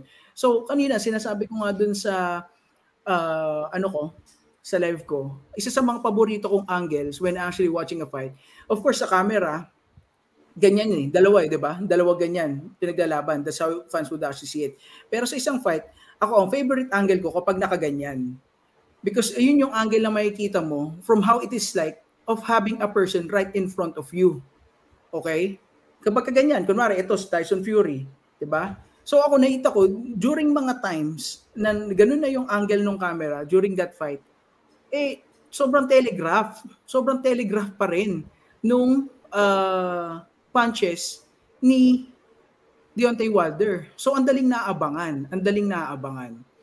But in any case, yun nga, he also scored the knockdown kasi he came rushing in. He forgot how he actually, you know, he got the, got the first knockdown and he was made to pay for it. A lot of people thought na hindi na siya tatayo dun eh. Di ba? Because I think that was even a worse knockdown than the first fight. Lalo na, uh, dalawa to. So, in any case, it's a story. He was able to, uh, you know, it, at, at the end, it was a battle of attrition. It was a battle of uh, kung sino ba ang mas may cardio sa kanilang dalawa. And I think as early as the fir- fourth round, actually magkakwentuhan kami ni Anthony, sabi niya third round niya nakita ako, fourth round nakita ko na medyo napapagod siya, parang third round niya Mm. daw nakita. As early as round six, you know, the guy was hopping and puffing for dear life, you know, and he has six more rounds to go. 'Di ba? The way he actually walked backwards, hindi mo isipin na eh makakasurvive pa talaga to you know going to the 12 round. But credit to Wilder, you know, he has a lot of heart. If there are any if there were any questions na mayroong puso itong tao na to, I think that's all been put to rest itong uh, laban na to. You know, he somehow managed to make it 11 round. Respect to him for that. But uh, yeah, he's not winning that fight. He's not going to win that fight. Okay. All right. At, uh, yeah, very insightful. And uh, as always, you always have data to back up and uh, historical data to back up your your ano your opinion. Salam, salamat JM ah. Napatahimik na naman yung mga tao dito eh. Anthony, welcome. Welcome sa'yo. Isa tropa. Hello, Sir Pao. Hello, Sir JM. And hello, Sir Jago. And Hello. sa lahat. Ah, madaling araw, gabi na naman at usap mong boxing na naman, gabi-gabing boxing pa, palamay, paramihin pa natin dito. Kanina, al- al- lima yata yung naka-live na mga nakasubscribe ako eh. So, ngayon, ah, medyo tumatagal na tayo. Okay. So, walang nag-react kay JM. Wala kasi si Viral Mix eh. At saka na, sa kultura, wag react ka. Hindi, ah totoo naman yung sinabi ni Totoo naman Agree yung ka? sinabi ni JM, Agree di ba? ka? Oo. Ah, nasabi na rin naman natin kanina yun eh na Oo. whatever whatever plan na meron si Wilder eh, hindi talaga ubra kasi nakikita mo naman yung manifestation ng ano niya eh, ng mga bitaw ng suntok niya eh. It's always 1-2, 1-2, 1-2. At saka kitang-kita na eh.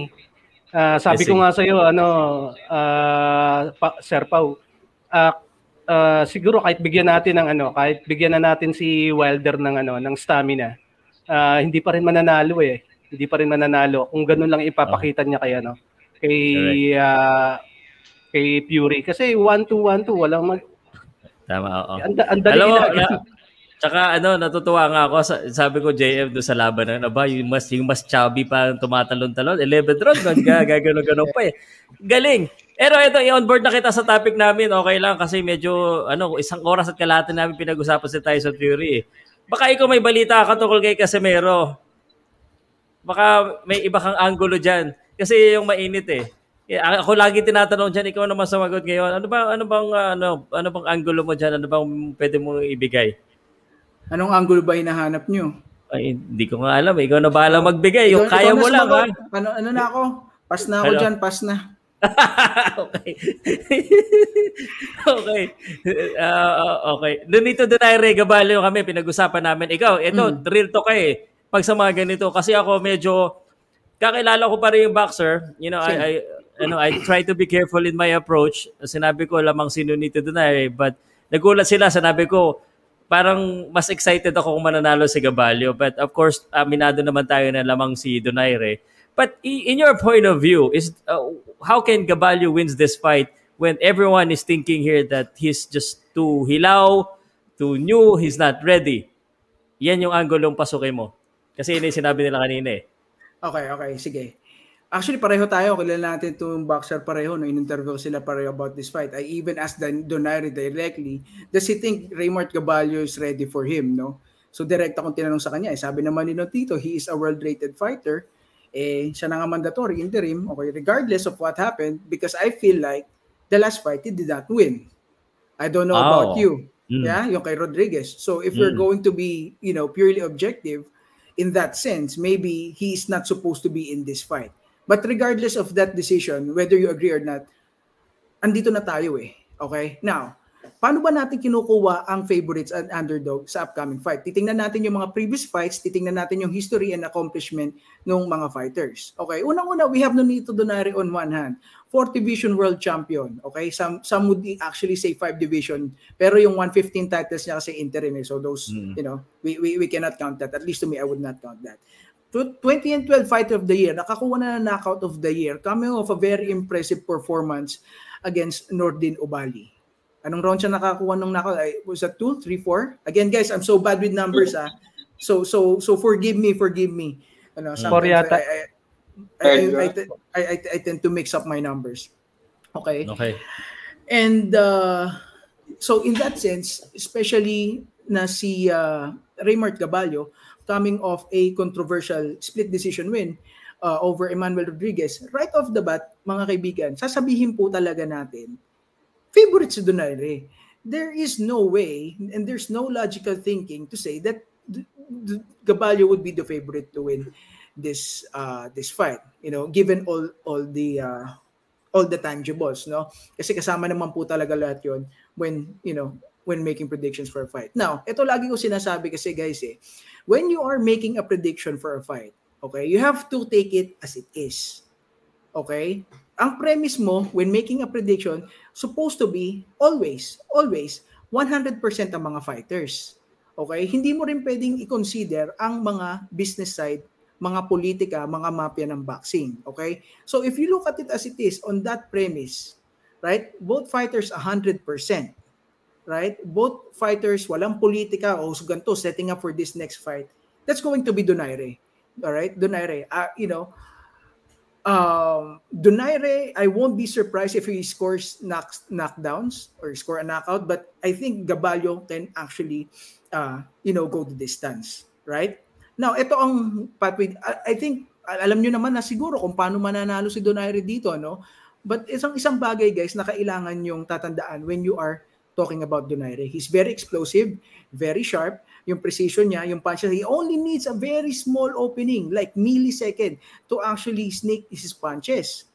Ano? But, but, Nonito Donaire is not known as a strong finisher. Okay? So, titingnan natin yung mga laban niya, especially the past few years. Tingnan natin yung Cesar Juarez fight. Ang ganda ng opening nun nito.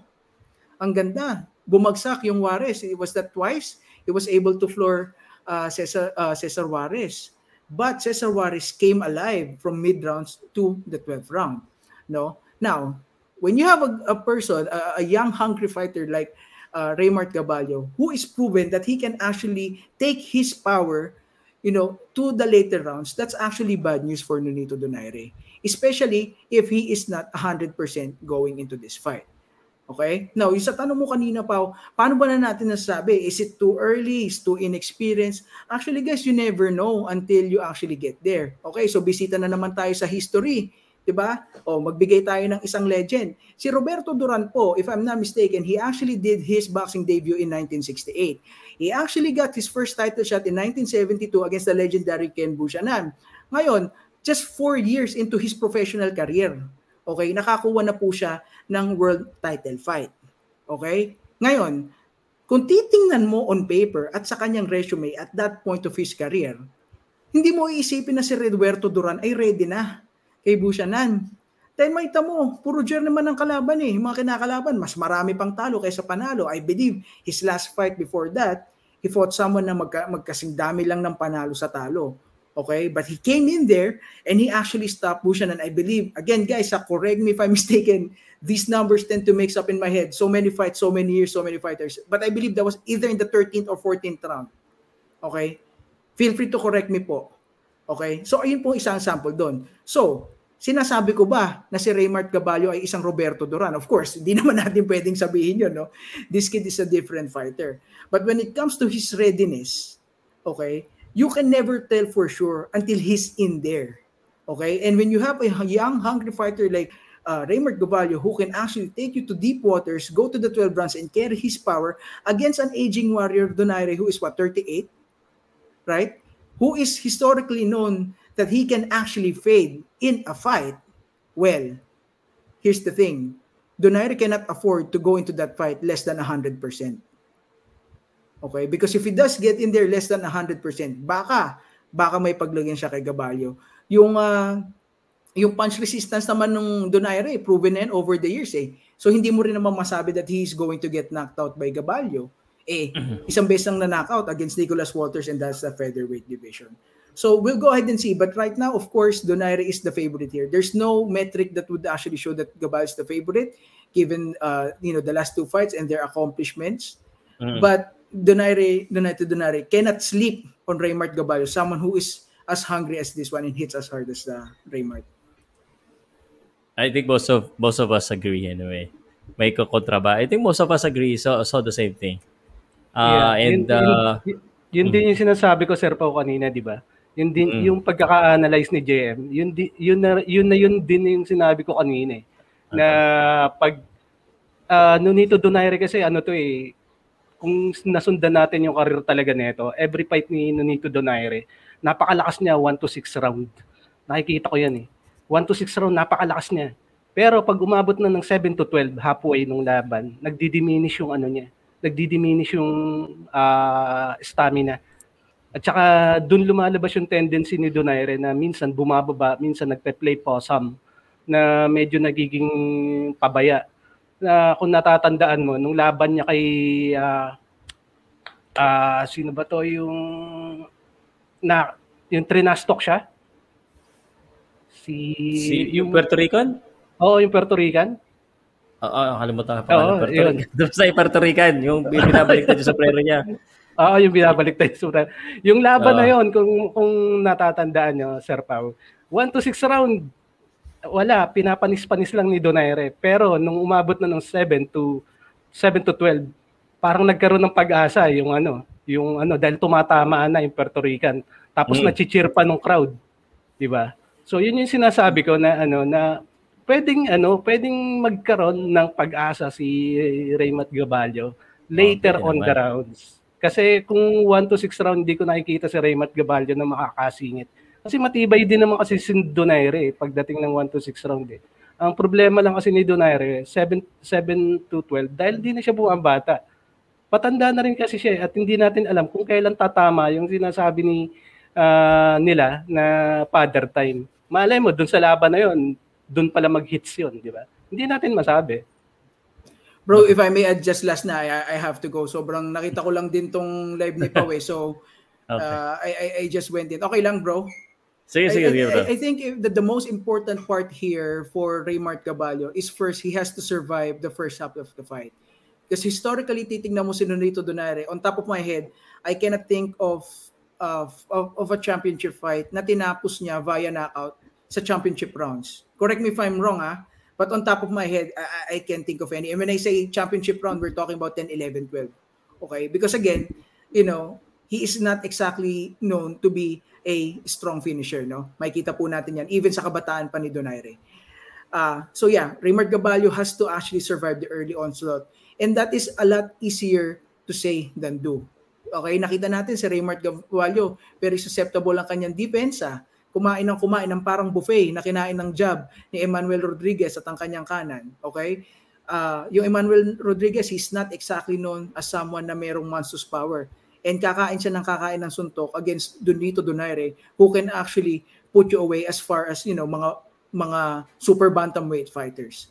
Right?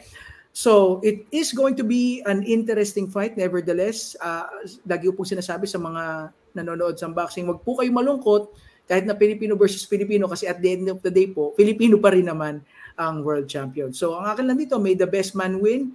But yeah, I would have to give the edge muna kay Nonito Donaire. Oh, boys, yun lang muna ah.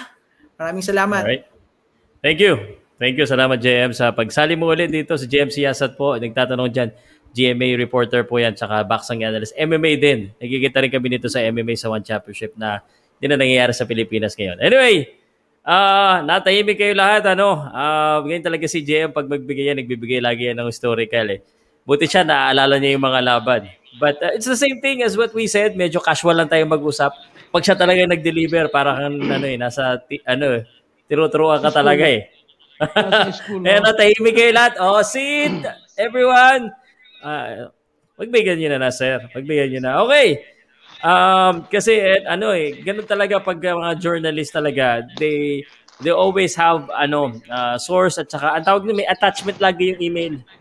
Ang tawag doon merong word doon eh. So, which is tama naman lahat ng sinabi niya, no? And I I I I, do agree. Medyo I'm just feeling a little bit um ano to, ano to- risky uh, today when I said na uh, Gabali. Pero si Gabali talaga, this is gonna be another step up. Yung ano niya kasi, yung laban niya kay Rodriguez is a step up fight eh. Step up fight eh. Um, ito yung pinakamabilis na tuturo ko sa inyo guys, no? Ah, para makita niyo yung level ng boxers uh, based on um, objectively lang, makikita nyo doon sa box rec. Pag yung mga laban niya, one star, one star, two star, three star, pag mga four star, five star, ibig sabihin, talagang matitindi yung laban na kinakalaban niya. So Raymart is basically moving up uh, and his last fight with Emmanuel Rodriguez, which he passed, was a four star fight. So doon lang muna titingnan natin coming from a one star fight. So, it's either you reflect these two things, no? It's either inexperienced siya or it's either kaya niya na pala kahit four-star fight na kagad, kahit uh, ganun level. So, ibig sabihin, talaga there's a potential for for this guy. Yung last fight din ni ni Nonito, four-star fight. Ano? So, nanalo siya doon. Pero nung five-star fight kay Naoya Inoue, uh, Nonito fell short. So, probably Raymar Gabalio could be on that level. Uh, and we're about to find that out because that's the, the the second time that he will be fighting on that level. Ayun. Tsaka pwede, pwede natin sabihin na jitters yun eh. Ah, that's the first time na lumaban si, ano eh, si Gabalio ng championship talaga, ng Yeah. interim, di ba? So, hindi Oo. naman yun, hindi naman yun ordinaryong laban eh. So, yung pressure nun, Stand. mabigat talaga. So baka isa rin 'yon sa mga naging dahilan kaya ang pangit nung ipinakita niya doon sa laban na 'yon o naka-apekto sa performance niya. Pero Yeah, babe, tsaka kontrapelo din siguro. Umaatake na Oo. umaatake si Raymond dun eh. Kontrapelo lang din. Hmm. Tsaka technical boxer din yung kalaban niya, eh, Rodriguez. Kontrapelo talaga, oh. Galing din. Nonetheless, he was given the uh, no, he he was given the the W. He was aggressive, and uh, whatever happens happens. Eh, uh, magreklamo pa ba kayo? Minsan lang tayo makakuha ng desisyon na pag-close. Tama, tama. Okay. Okay. Yan ang sinasabi ko dito sa Pilipinas, yung iba sa atin. Manalo, matalo, may reklamo. Baala kayo sa buhay nyo. At ako 11.34 na. Actually, uh, today was a very successful day already for the live stream. Uh, I truly appreciate your support. At ngayon, medyo nakapapansin nyo na sa boses ko para na akong ano, so Rod Stewart. Medyo may garal-gal na. Oh, ng medyo na. I don't want. John Rafa. Let's go ahead. And uh, unless meron pa kayong huling gusto sabihin, I, I, I would like to uh, uh, uh, adjourn this meeting. Baka meron kayong um, last statement, John Rax. Ikaw na mauna, sir. Salamat. Lagi mo na ako sinasamahan, ha? Oo naman. Basta Samahan mo ako minsan sa ano, the show pau show ko. Hindi ko alam kung anong oras Oo, dyan. lalo Ah, pa du- lalo Hmm. na ano, lalo na doon sa Siopaw Show dahil mas ano doon eh, mas wide, Kumbaga- wide ranging, diverse. Oo. Oo. Oo. Kumbaga, Doon, pwede mo ako eh, personalin. Pag-usapan natin yung mga ano, yung mga chicks natin Ano? doon. Pwede. Pag pag doon, public yun eh. Eh, private yung nag-usapan. Pwede tayo dyan. Baka nanonood yung misis ko. Hi! Tatabi na ako. Ayun, ayun lang. Ika-congratulate kita kanina. Ang ganda ng live mo. Nanood talaga ako. Galing ba? Habang ako nagta habang ako nagtatrabaho, naka Kelson, nakatuto Kelsonen ba? Kelson. Chelsonen ba? Oo. Chelsonen. Hindi, tsaka yung detail, tsaka yung detail mo kasi sa ano sa sa pinapanood mo, yung detail mo napasok sa utak ko ng malinaw. Salamat. Wala ka na makikita Tapos ibang exa- channel na gumagawa niya sa YouTube, brother. Da- one time ako nagpunta dun sa isa, talagang napakagulong ano, yung sa live niya, napakagulo. Hindi na ako magbabanggit ng pangalan. Kahit Amerikano pa yan, pare. The commentator you find is here. Hindi, hindi sa, tu- sa totoo, nabanggit, nabanggit ka sa isang ano, sa isang medyo sikat na channel na yun eh. Dahil naghahanap sila ng naghahanap sila ng ano ng ibang source dahil kay Pacquiao para may mga makuha sila na mga impormasyon. Nabanggit yung pangalan mo nung isa na kay do sa Pauka Sport, nag english yon sabi nung isang ano, nung, nung isang nag-comment. Nabanggit ka, bro. Oo. Kasi para makakuha kasi, kasi nga nag-English ka eh, na, na yung mga isang parts mo talaga English kaya na, nakakakuha silang information sa iyo eh. Ibig sabihin, nanonood sila sa iyo sa international. Yeah, and somehow kaya na medyo nagtataglish tayo. Pero takot ako mag pure English because syempre nakakaya naman sa mga Filipino natin na gusto nagre-request lagi yan. Pamaya nagdire-diretso na yung English ko. Sir, mag-Tagalog ka naman dyan. Okay. Pero mag-Bisaya na rin tayo. pawis to. na- Ah. Pawis na pawis ka pa kanina. eh, Yung Enjoy na enjoy pa ako, eh. syempre.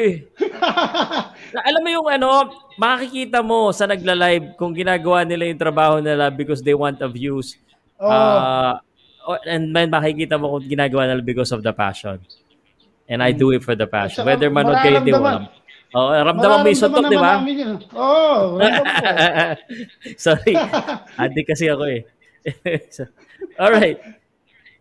Salamat pare. Alam ko, si Sergi pumasok pa. Matagal na to. Kaya pinasok ko kahit patapos na ako eh. Pagsasalitain ko eh. Singit kita, Sergi. Ano ba? Ba't ka ba pumasok? Late ka na eh. Singit kita. Teka, unmute muna, unmute. Yan. Ulit, ulit. Ako pa pipindot o ikaw? Ikaw na. Oh, go. Magandang gabi, boss, uh, boss Pau at sa mga kapatid natin na ah, talagang masugid na tagahanga ng mga back ng boxing community, especially Filipino boxing community. Ah, natuwa lang ako ano ah, natuwa lang ako sa usapan at syempre kapag naiintriga ako, interesado, pumapasok talaga ako, Sir Pau. Medyo late lang ako ngayon sa naging stream po kasi kauuwi ko lang po eh. Anong medyo late? Late ka na talaga. Nagpapaalam na kami. Nga. Ang pinaka-limit, pinaka-limitasyon lang niya talaga is alas 12. Pero kapag napasarap yung kwentuhan, eh, limang lagpas ng alas 12. Mukhang lalagpas naman ng alas 12. Hindi na, papalo pagod na ako, sir. sabihin mo na yung mga gusto mo sabihin muna, pare. Pagod na ako, pasensya ka na kanina ako, umagang ano eh, paus. Oo, nakita na, nasaksiyan namin, Sir Pau, yung uh, pagiging passionate niya talaga kanina sa commentary. Dapat nga kayo yung nag, nag uh, ana, ano, sport analysis dun sa live mismo eh. yung yung okay. Binobola mo na ako eh. Instead kay Binobola mo na ako. Sino nga yung kasama po ni uh, Lennox Lewis, uh, Lennox Lewis. Lennox Lewis, si Ward, Ward, at saka si Brian Kenny. Oh, Brian Ayan Kenny. ang ano, Elisek Back ng Pilipinas. Si Pau Cas. Ko kanina parang medyo si Ward, parang medyo nag, nag ano, na may bias commentating towards uh, towards Wilder, no? Mm. Yan talaga. Yun lang naman. Hindi na napapansin minsan yan eh. Kaya habang pinapanood ko siya ng live mismo sa isang illegal na streaming. Oo. ang, ang, ang, pero nakamute, ang pinapakinggan kong boses, ikaw. Kaboom boom pow! Yeah! medyo late lang, medyo delayed lang ng konti. Delayed late, oo. Pasensya na. Saludo lang, gusto ko lang naman bumate at magpapansin na lang din sa mga community natin. Yun lang ano, naman, YouTube channel? gusto ko lang bumate, eh. Ah, yeah. Yung YouTube channel na, yan, Sergi, search nyo lang po yan. Wala naman akong upload eh. Upload, okay. Dito ko lang, gusto ko lang magpapansin sa presensya ko. Hello, Sir John Rax. Hello, Sir Ateneo. Hello, Sir Pepe si Kultura at Zoe. At syempre, kay uh, kay Sir Pau na sabihin natin, isa sa mga haligi ng community ng Maxing sa YouTube. Mga OG. OG. Tanda, ibig sabihin. Anyway. At Ah. na ano lang, at dun regarding dun sa take ko sa Nonito versus Gabalo. Sige, Ah, try mo na. Yun. Uh, Eileen uh, towards uh, syempre Manito, The Flash. At dito na naman sa dalawang uh, Pilipino nga magsasagupa ay pagkakataon na to ni Gabalyo na mag-ingay, 'di ba? 'Di ba? Ito yung opportunity niya na na sabihin natin na alam niyo yan, Sir Pao, opportunity na magpa-siklab. Siklab. Once na natalo niya sa ating uh, kampiyon na si Nonito, di ba? Legendary na si Nonito. For sure, mas ire-respeto, kikilalanin siya ng mga boxing fans. Hindi lang ng mga Pilipino, kundi yung international scene din talaga. Kaya doon kay uh, Gabalyo, uh, sana hindi mo palagpasin yung oportunidad na yon na pag yung wag mong palap, palampasin dahil bibihira lang minsan kumatok ang oportunidad, di ba? At Nonito Donaire na yan eh, di ba? Pero ang ina-expect natin Nonito versus uh, uh, Casimero pero ganun talaga, may kapalaran minsan, may purpose kung ba't nangyayari ang lahat. Kaya yan na mismo, Gabalyo, magpakilala ka sa amin. Uh, hindi naman sa pagiging biased towards uh, uh, champ na nito. Eh, medyo talagang alam naman natin, kinagis na, na natin yan eh. Habang iniidolo natin si Pacquiao, na andyan, naka, nakakabit na yung pangalan ni Nonito eh, di ba? Eh, iisa pa lang yung napapanood kong laban nga ni Gabali, yung Rodriguez nga, tsaka yung ibang highlights. Kapag natalo na talaga si Nonito, man, uh, panibagong sabihin natin generation new blood baga. New blood sa mas lalo na sa Filipino. So, yun lang naman. Yun lang naman, Sir Pau. Medyo paikot-ikot yung sinasabi ko. okay. Nagbibigyan na kita. Salamat, Sir G. Last mo na yan. Kasi ano, gusto... Sir Pau, yan lang ah. Pasensya na mga, na ako mga eh. kapatid ko ah. Yung opportunity ko lang, ano, medyo ginrab ko lang kahit kahit may may masabi na lang ako. yun, Okay lang. yan. Yun, yun yung pinakapunto, may masabi lang ako, Sir Pau. Anyway, ah patuloy natin suportahan syempre si Boss Pau at sa mga kapatid natin na regular na bumibisita at umaakit sa stream na to. Patuloy natin suportahan ng solido at uh, sabihin natin transparent. Transparent din si Sir Pao when it comes to boxing. Lang, Sir Pao. Salamat, Sir G. O, o, uh, mukhang masaya ka at saka hype ka ngayon. Kung ano man yung nainom mo, nakain mo, good luck kung makakatulog ka ngayong gabi, ha? Mukhang may Yes. energy ka pa eh. Yeah, yeah, yeah. Medyo. okay. Pero kailangan ko na tapusin to. Ako wala ng energy. Kailan nyo lang may energy ako. Kaya Pepe, ituloy mo na ang pagpapaalam.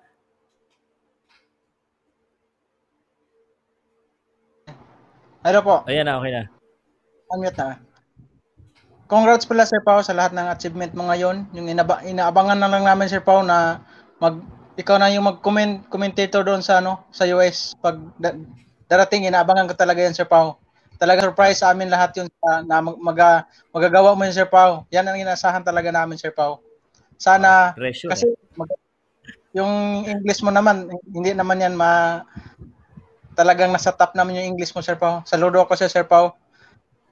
Yung sa ano naman Sir Pao, yung sa laban naman ni Gabalyo at saka ni, Don, ni Donaire, yung ano lang Sir Pao, mula first, yung first six rounds Sir Pao, mag-ingat lang si ano, si Gabalyo, na hindi siya matamaan yung yung left hook ni ano ni Donaire. Yun lang talaga paingatan ni Sir Pao. Pagurin niya muna Sir Pao bago siya magbara-bara Sir Pao kasi napapagod naman yan si Don- Donaire pag 6 to 12 rounds. Yun lang talaga yung pagsikapan ni Gabalyo na hindi siya matatamaan yung left hook ni Donaire dahil pag natamaan siya di Sir Pao, mabagsak yan Sir Pao. Yun lang Sir Pao. Okay. Okay, at Oo. dahil dyan nanonood si Donaire, halatang kapi ka kay lang. Love you. Anthony, ano? Natin si Sir Pao. Kasi si may meron akong dagdag kasi Sir Pao. Sige, sige, si sige. Gabalyo, paakyat po si Gabalyo. Tapos nung Oo. napanood ko si Nonito nung ini-interview siya ni ano ni ni Sir James Yasat, sabi niya paano na siya mag mag ano na siya, mag YouTuber na siya. Doon na siya parang doon na siya yata magpa-fight sa YouTube, yung yu- yung mga YouTuber. Yung laging sinasabi ni Sir Pao, yung nakita ko kay Sir Tay. Di ba? Na, kina- ano mo rin yun, di ba? Yung sinasabi niya mag ano yung mga YouTuber na lang kalabanin niya. Tumapatay lang niya kay Casimero kasi si Casimero magaling na YouTuber eh. Para pag Ah, naglaban siguro- na sila, pareho na sila ng subscribers. Ah, siguro. siguro. point. Oo. Kasi sabi ni, ni Donaire na yung, yung porsyento na mag, magkalaban sila ni, ano, ni Tata, 1% lang yung sinabi rin ni ano ni Ma'am Rochelle. 1%? Yan ang sinabi. Okay. Mas malaki pa 1% yung la- porsyento na maglaban sila ni Kong TV, no? Oh, yung kung TV siguro, yun ang sinasabi na, lalaban daw sila eh. Joke lang yun, pare. Ay, pag pag-joke siguro, Sir Pao. Kasi Okay. yung si kung TV Sir Pao, million yung subscriber ron, baka yung lalabanan niya para dadami rin yung mga subscriber niya, yung mag-merge sila ni Kong TV. Yun yun hinahabol niya. Yun ang alam ko siguro. 'Di ba? Okay. Hindi rin. Good night na Sir Pao kasi ano na eh. Good na. Oo. Okay. Good night Sir Pao. Tutulog na to. Pag Sir Pao, kanina pa yan. Oo. okay. Alright, salamat. Si Sergi, baikli lang Sergi ha. May tanong lang ako. Sir Pao. May confirmation na po basta kung saan ah, gaganapin yung laban ni Nanito at saka ni uh, Gabalyo po. Wala pa nga announcement Wala eh. pa. Wala, Wala pa. Wala pa announcement. Anthony, ito. Ikaw na. Inline ka na lang rin, Sir Pao. Magtatanong na lang rin ako sa'yo para may masabi ako dito. Ah, pwede ba magsabay yung Donaire versus Caballo at Casimero versus ah, Butler? In one night. Ay, pwede! Kasi Probelum eh. Pwede! Probelum Dahil eh, di ba? Oo, oh, pareha silang ano eh. Baka doon na rin ganapin yun. Pwede, oo. Ang ganda niya, Richard Schaefer. Pwede, pwede. Ang Galing mo, binigyan mo kami ng ano, magandang, magandang ma- ta, ano oh. yan, magandang ah, YouTube ta, ta, ano, content. Pero pwede. Tsaka Tapos, maraming, ano? dadal, maraming pupunta doon sigurado.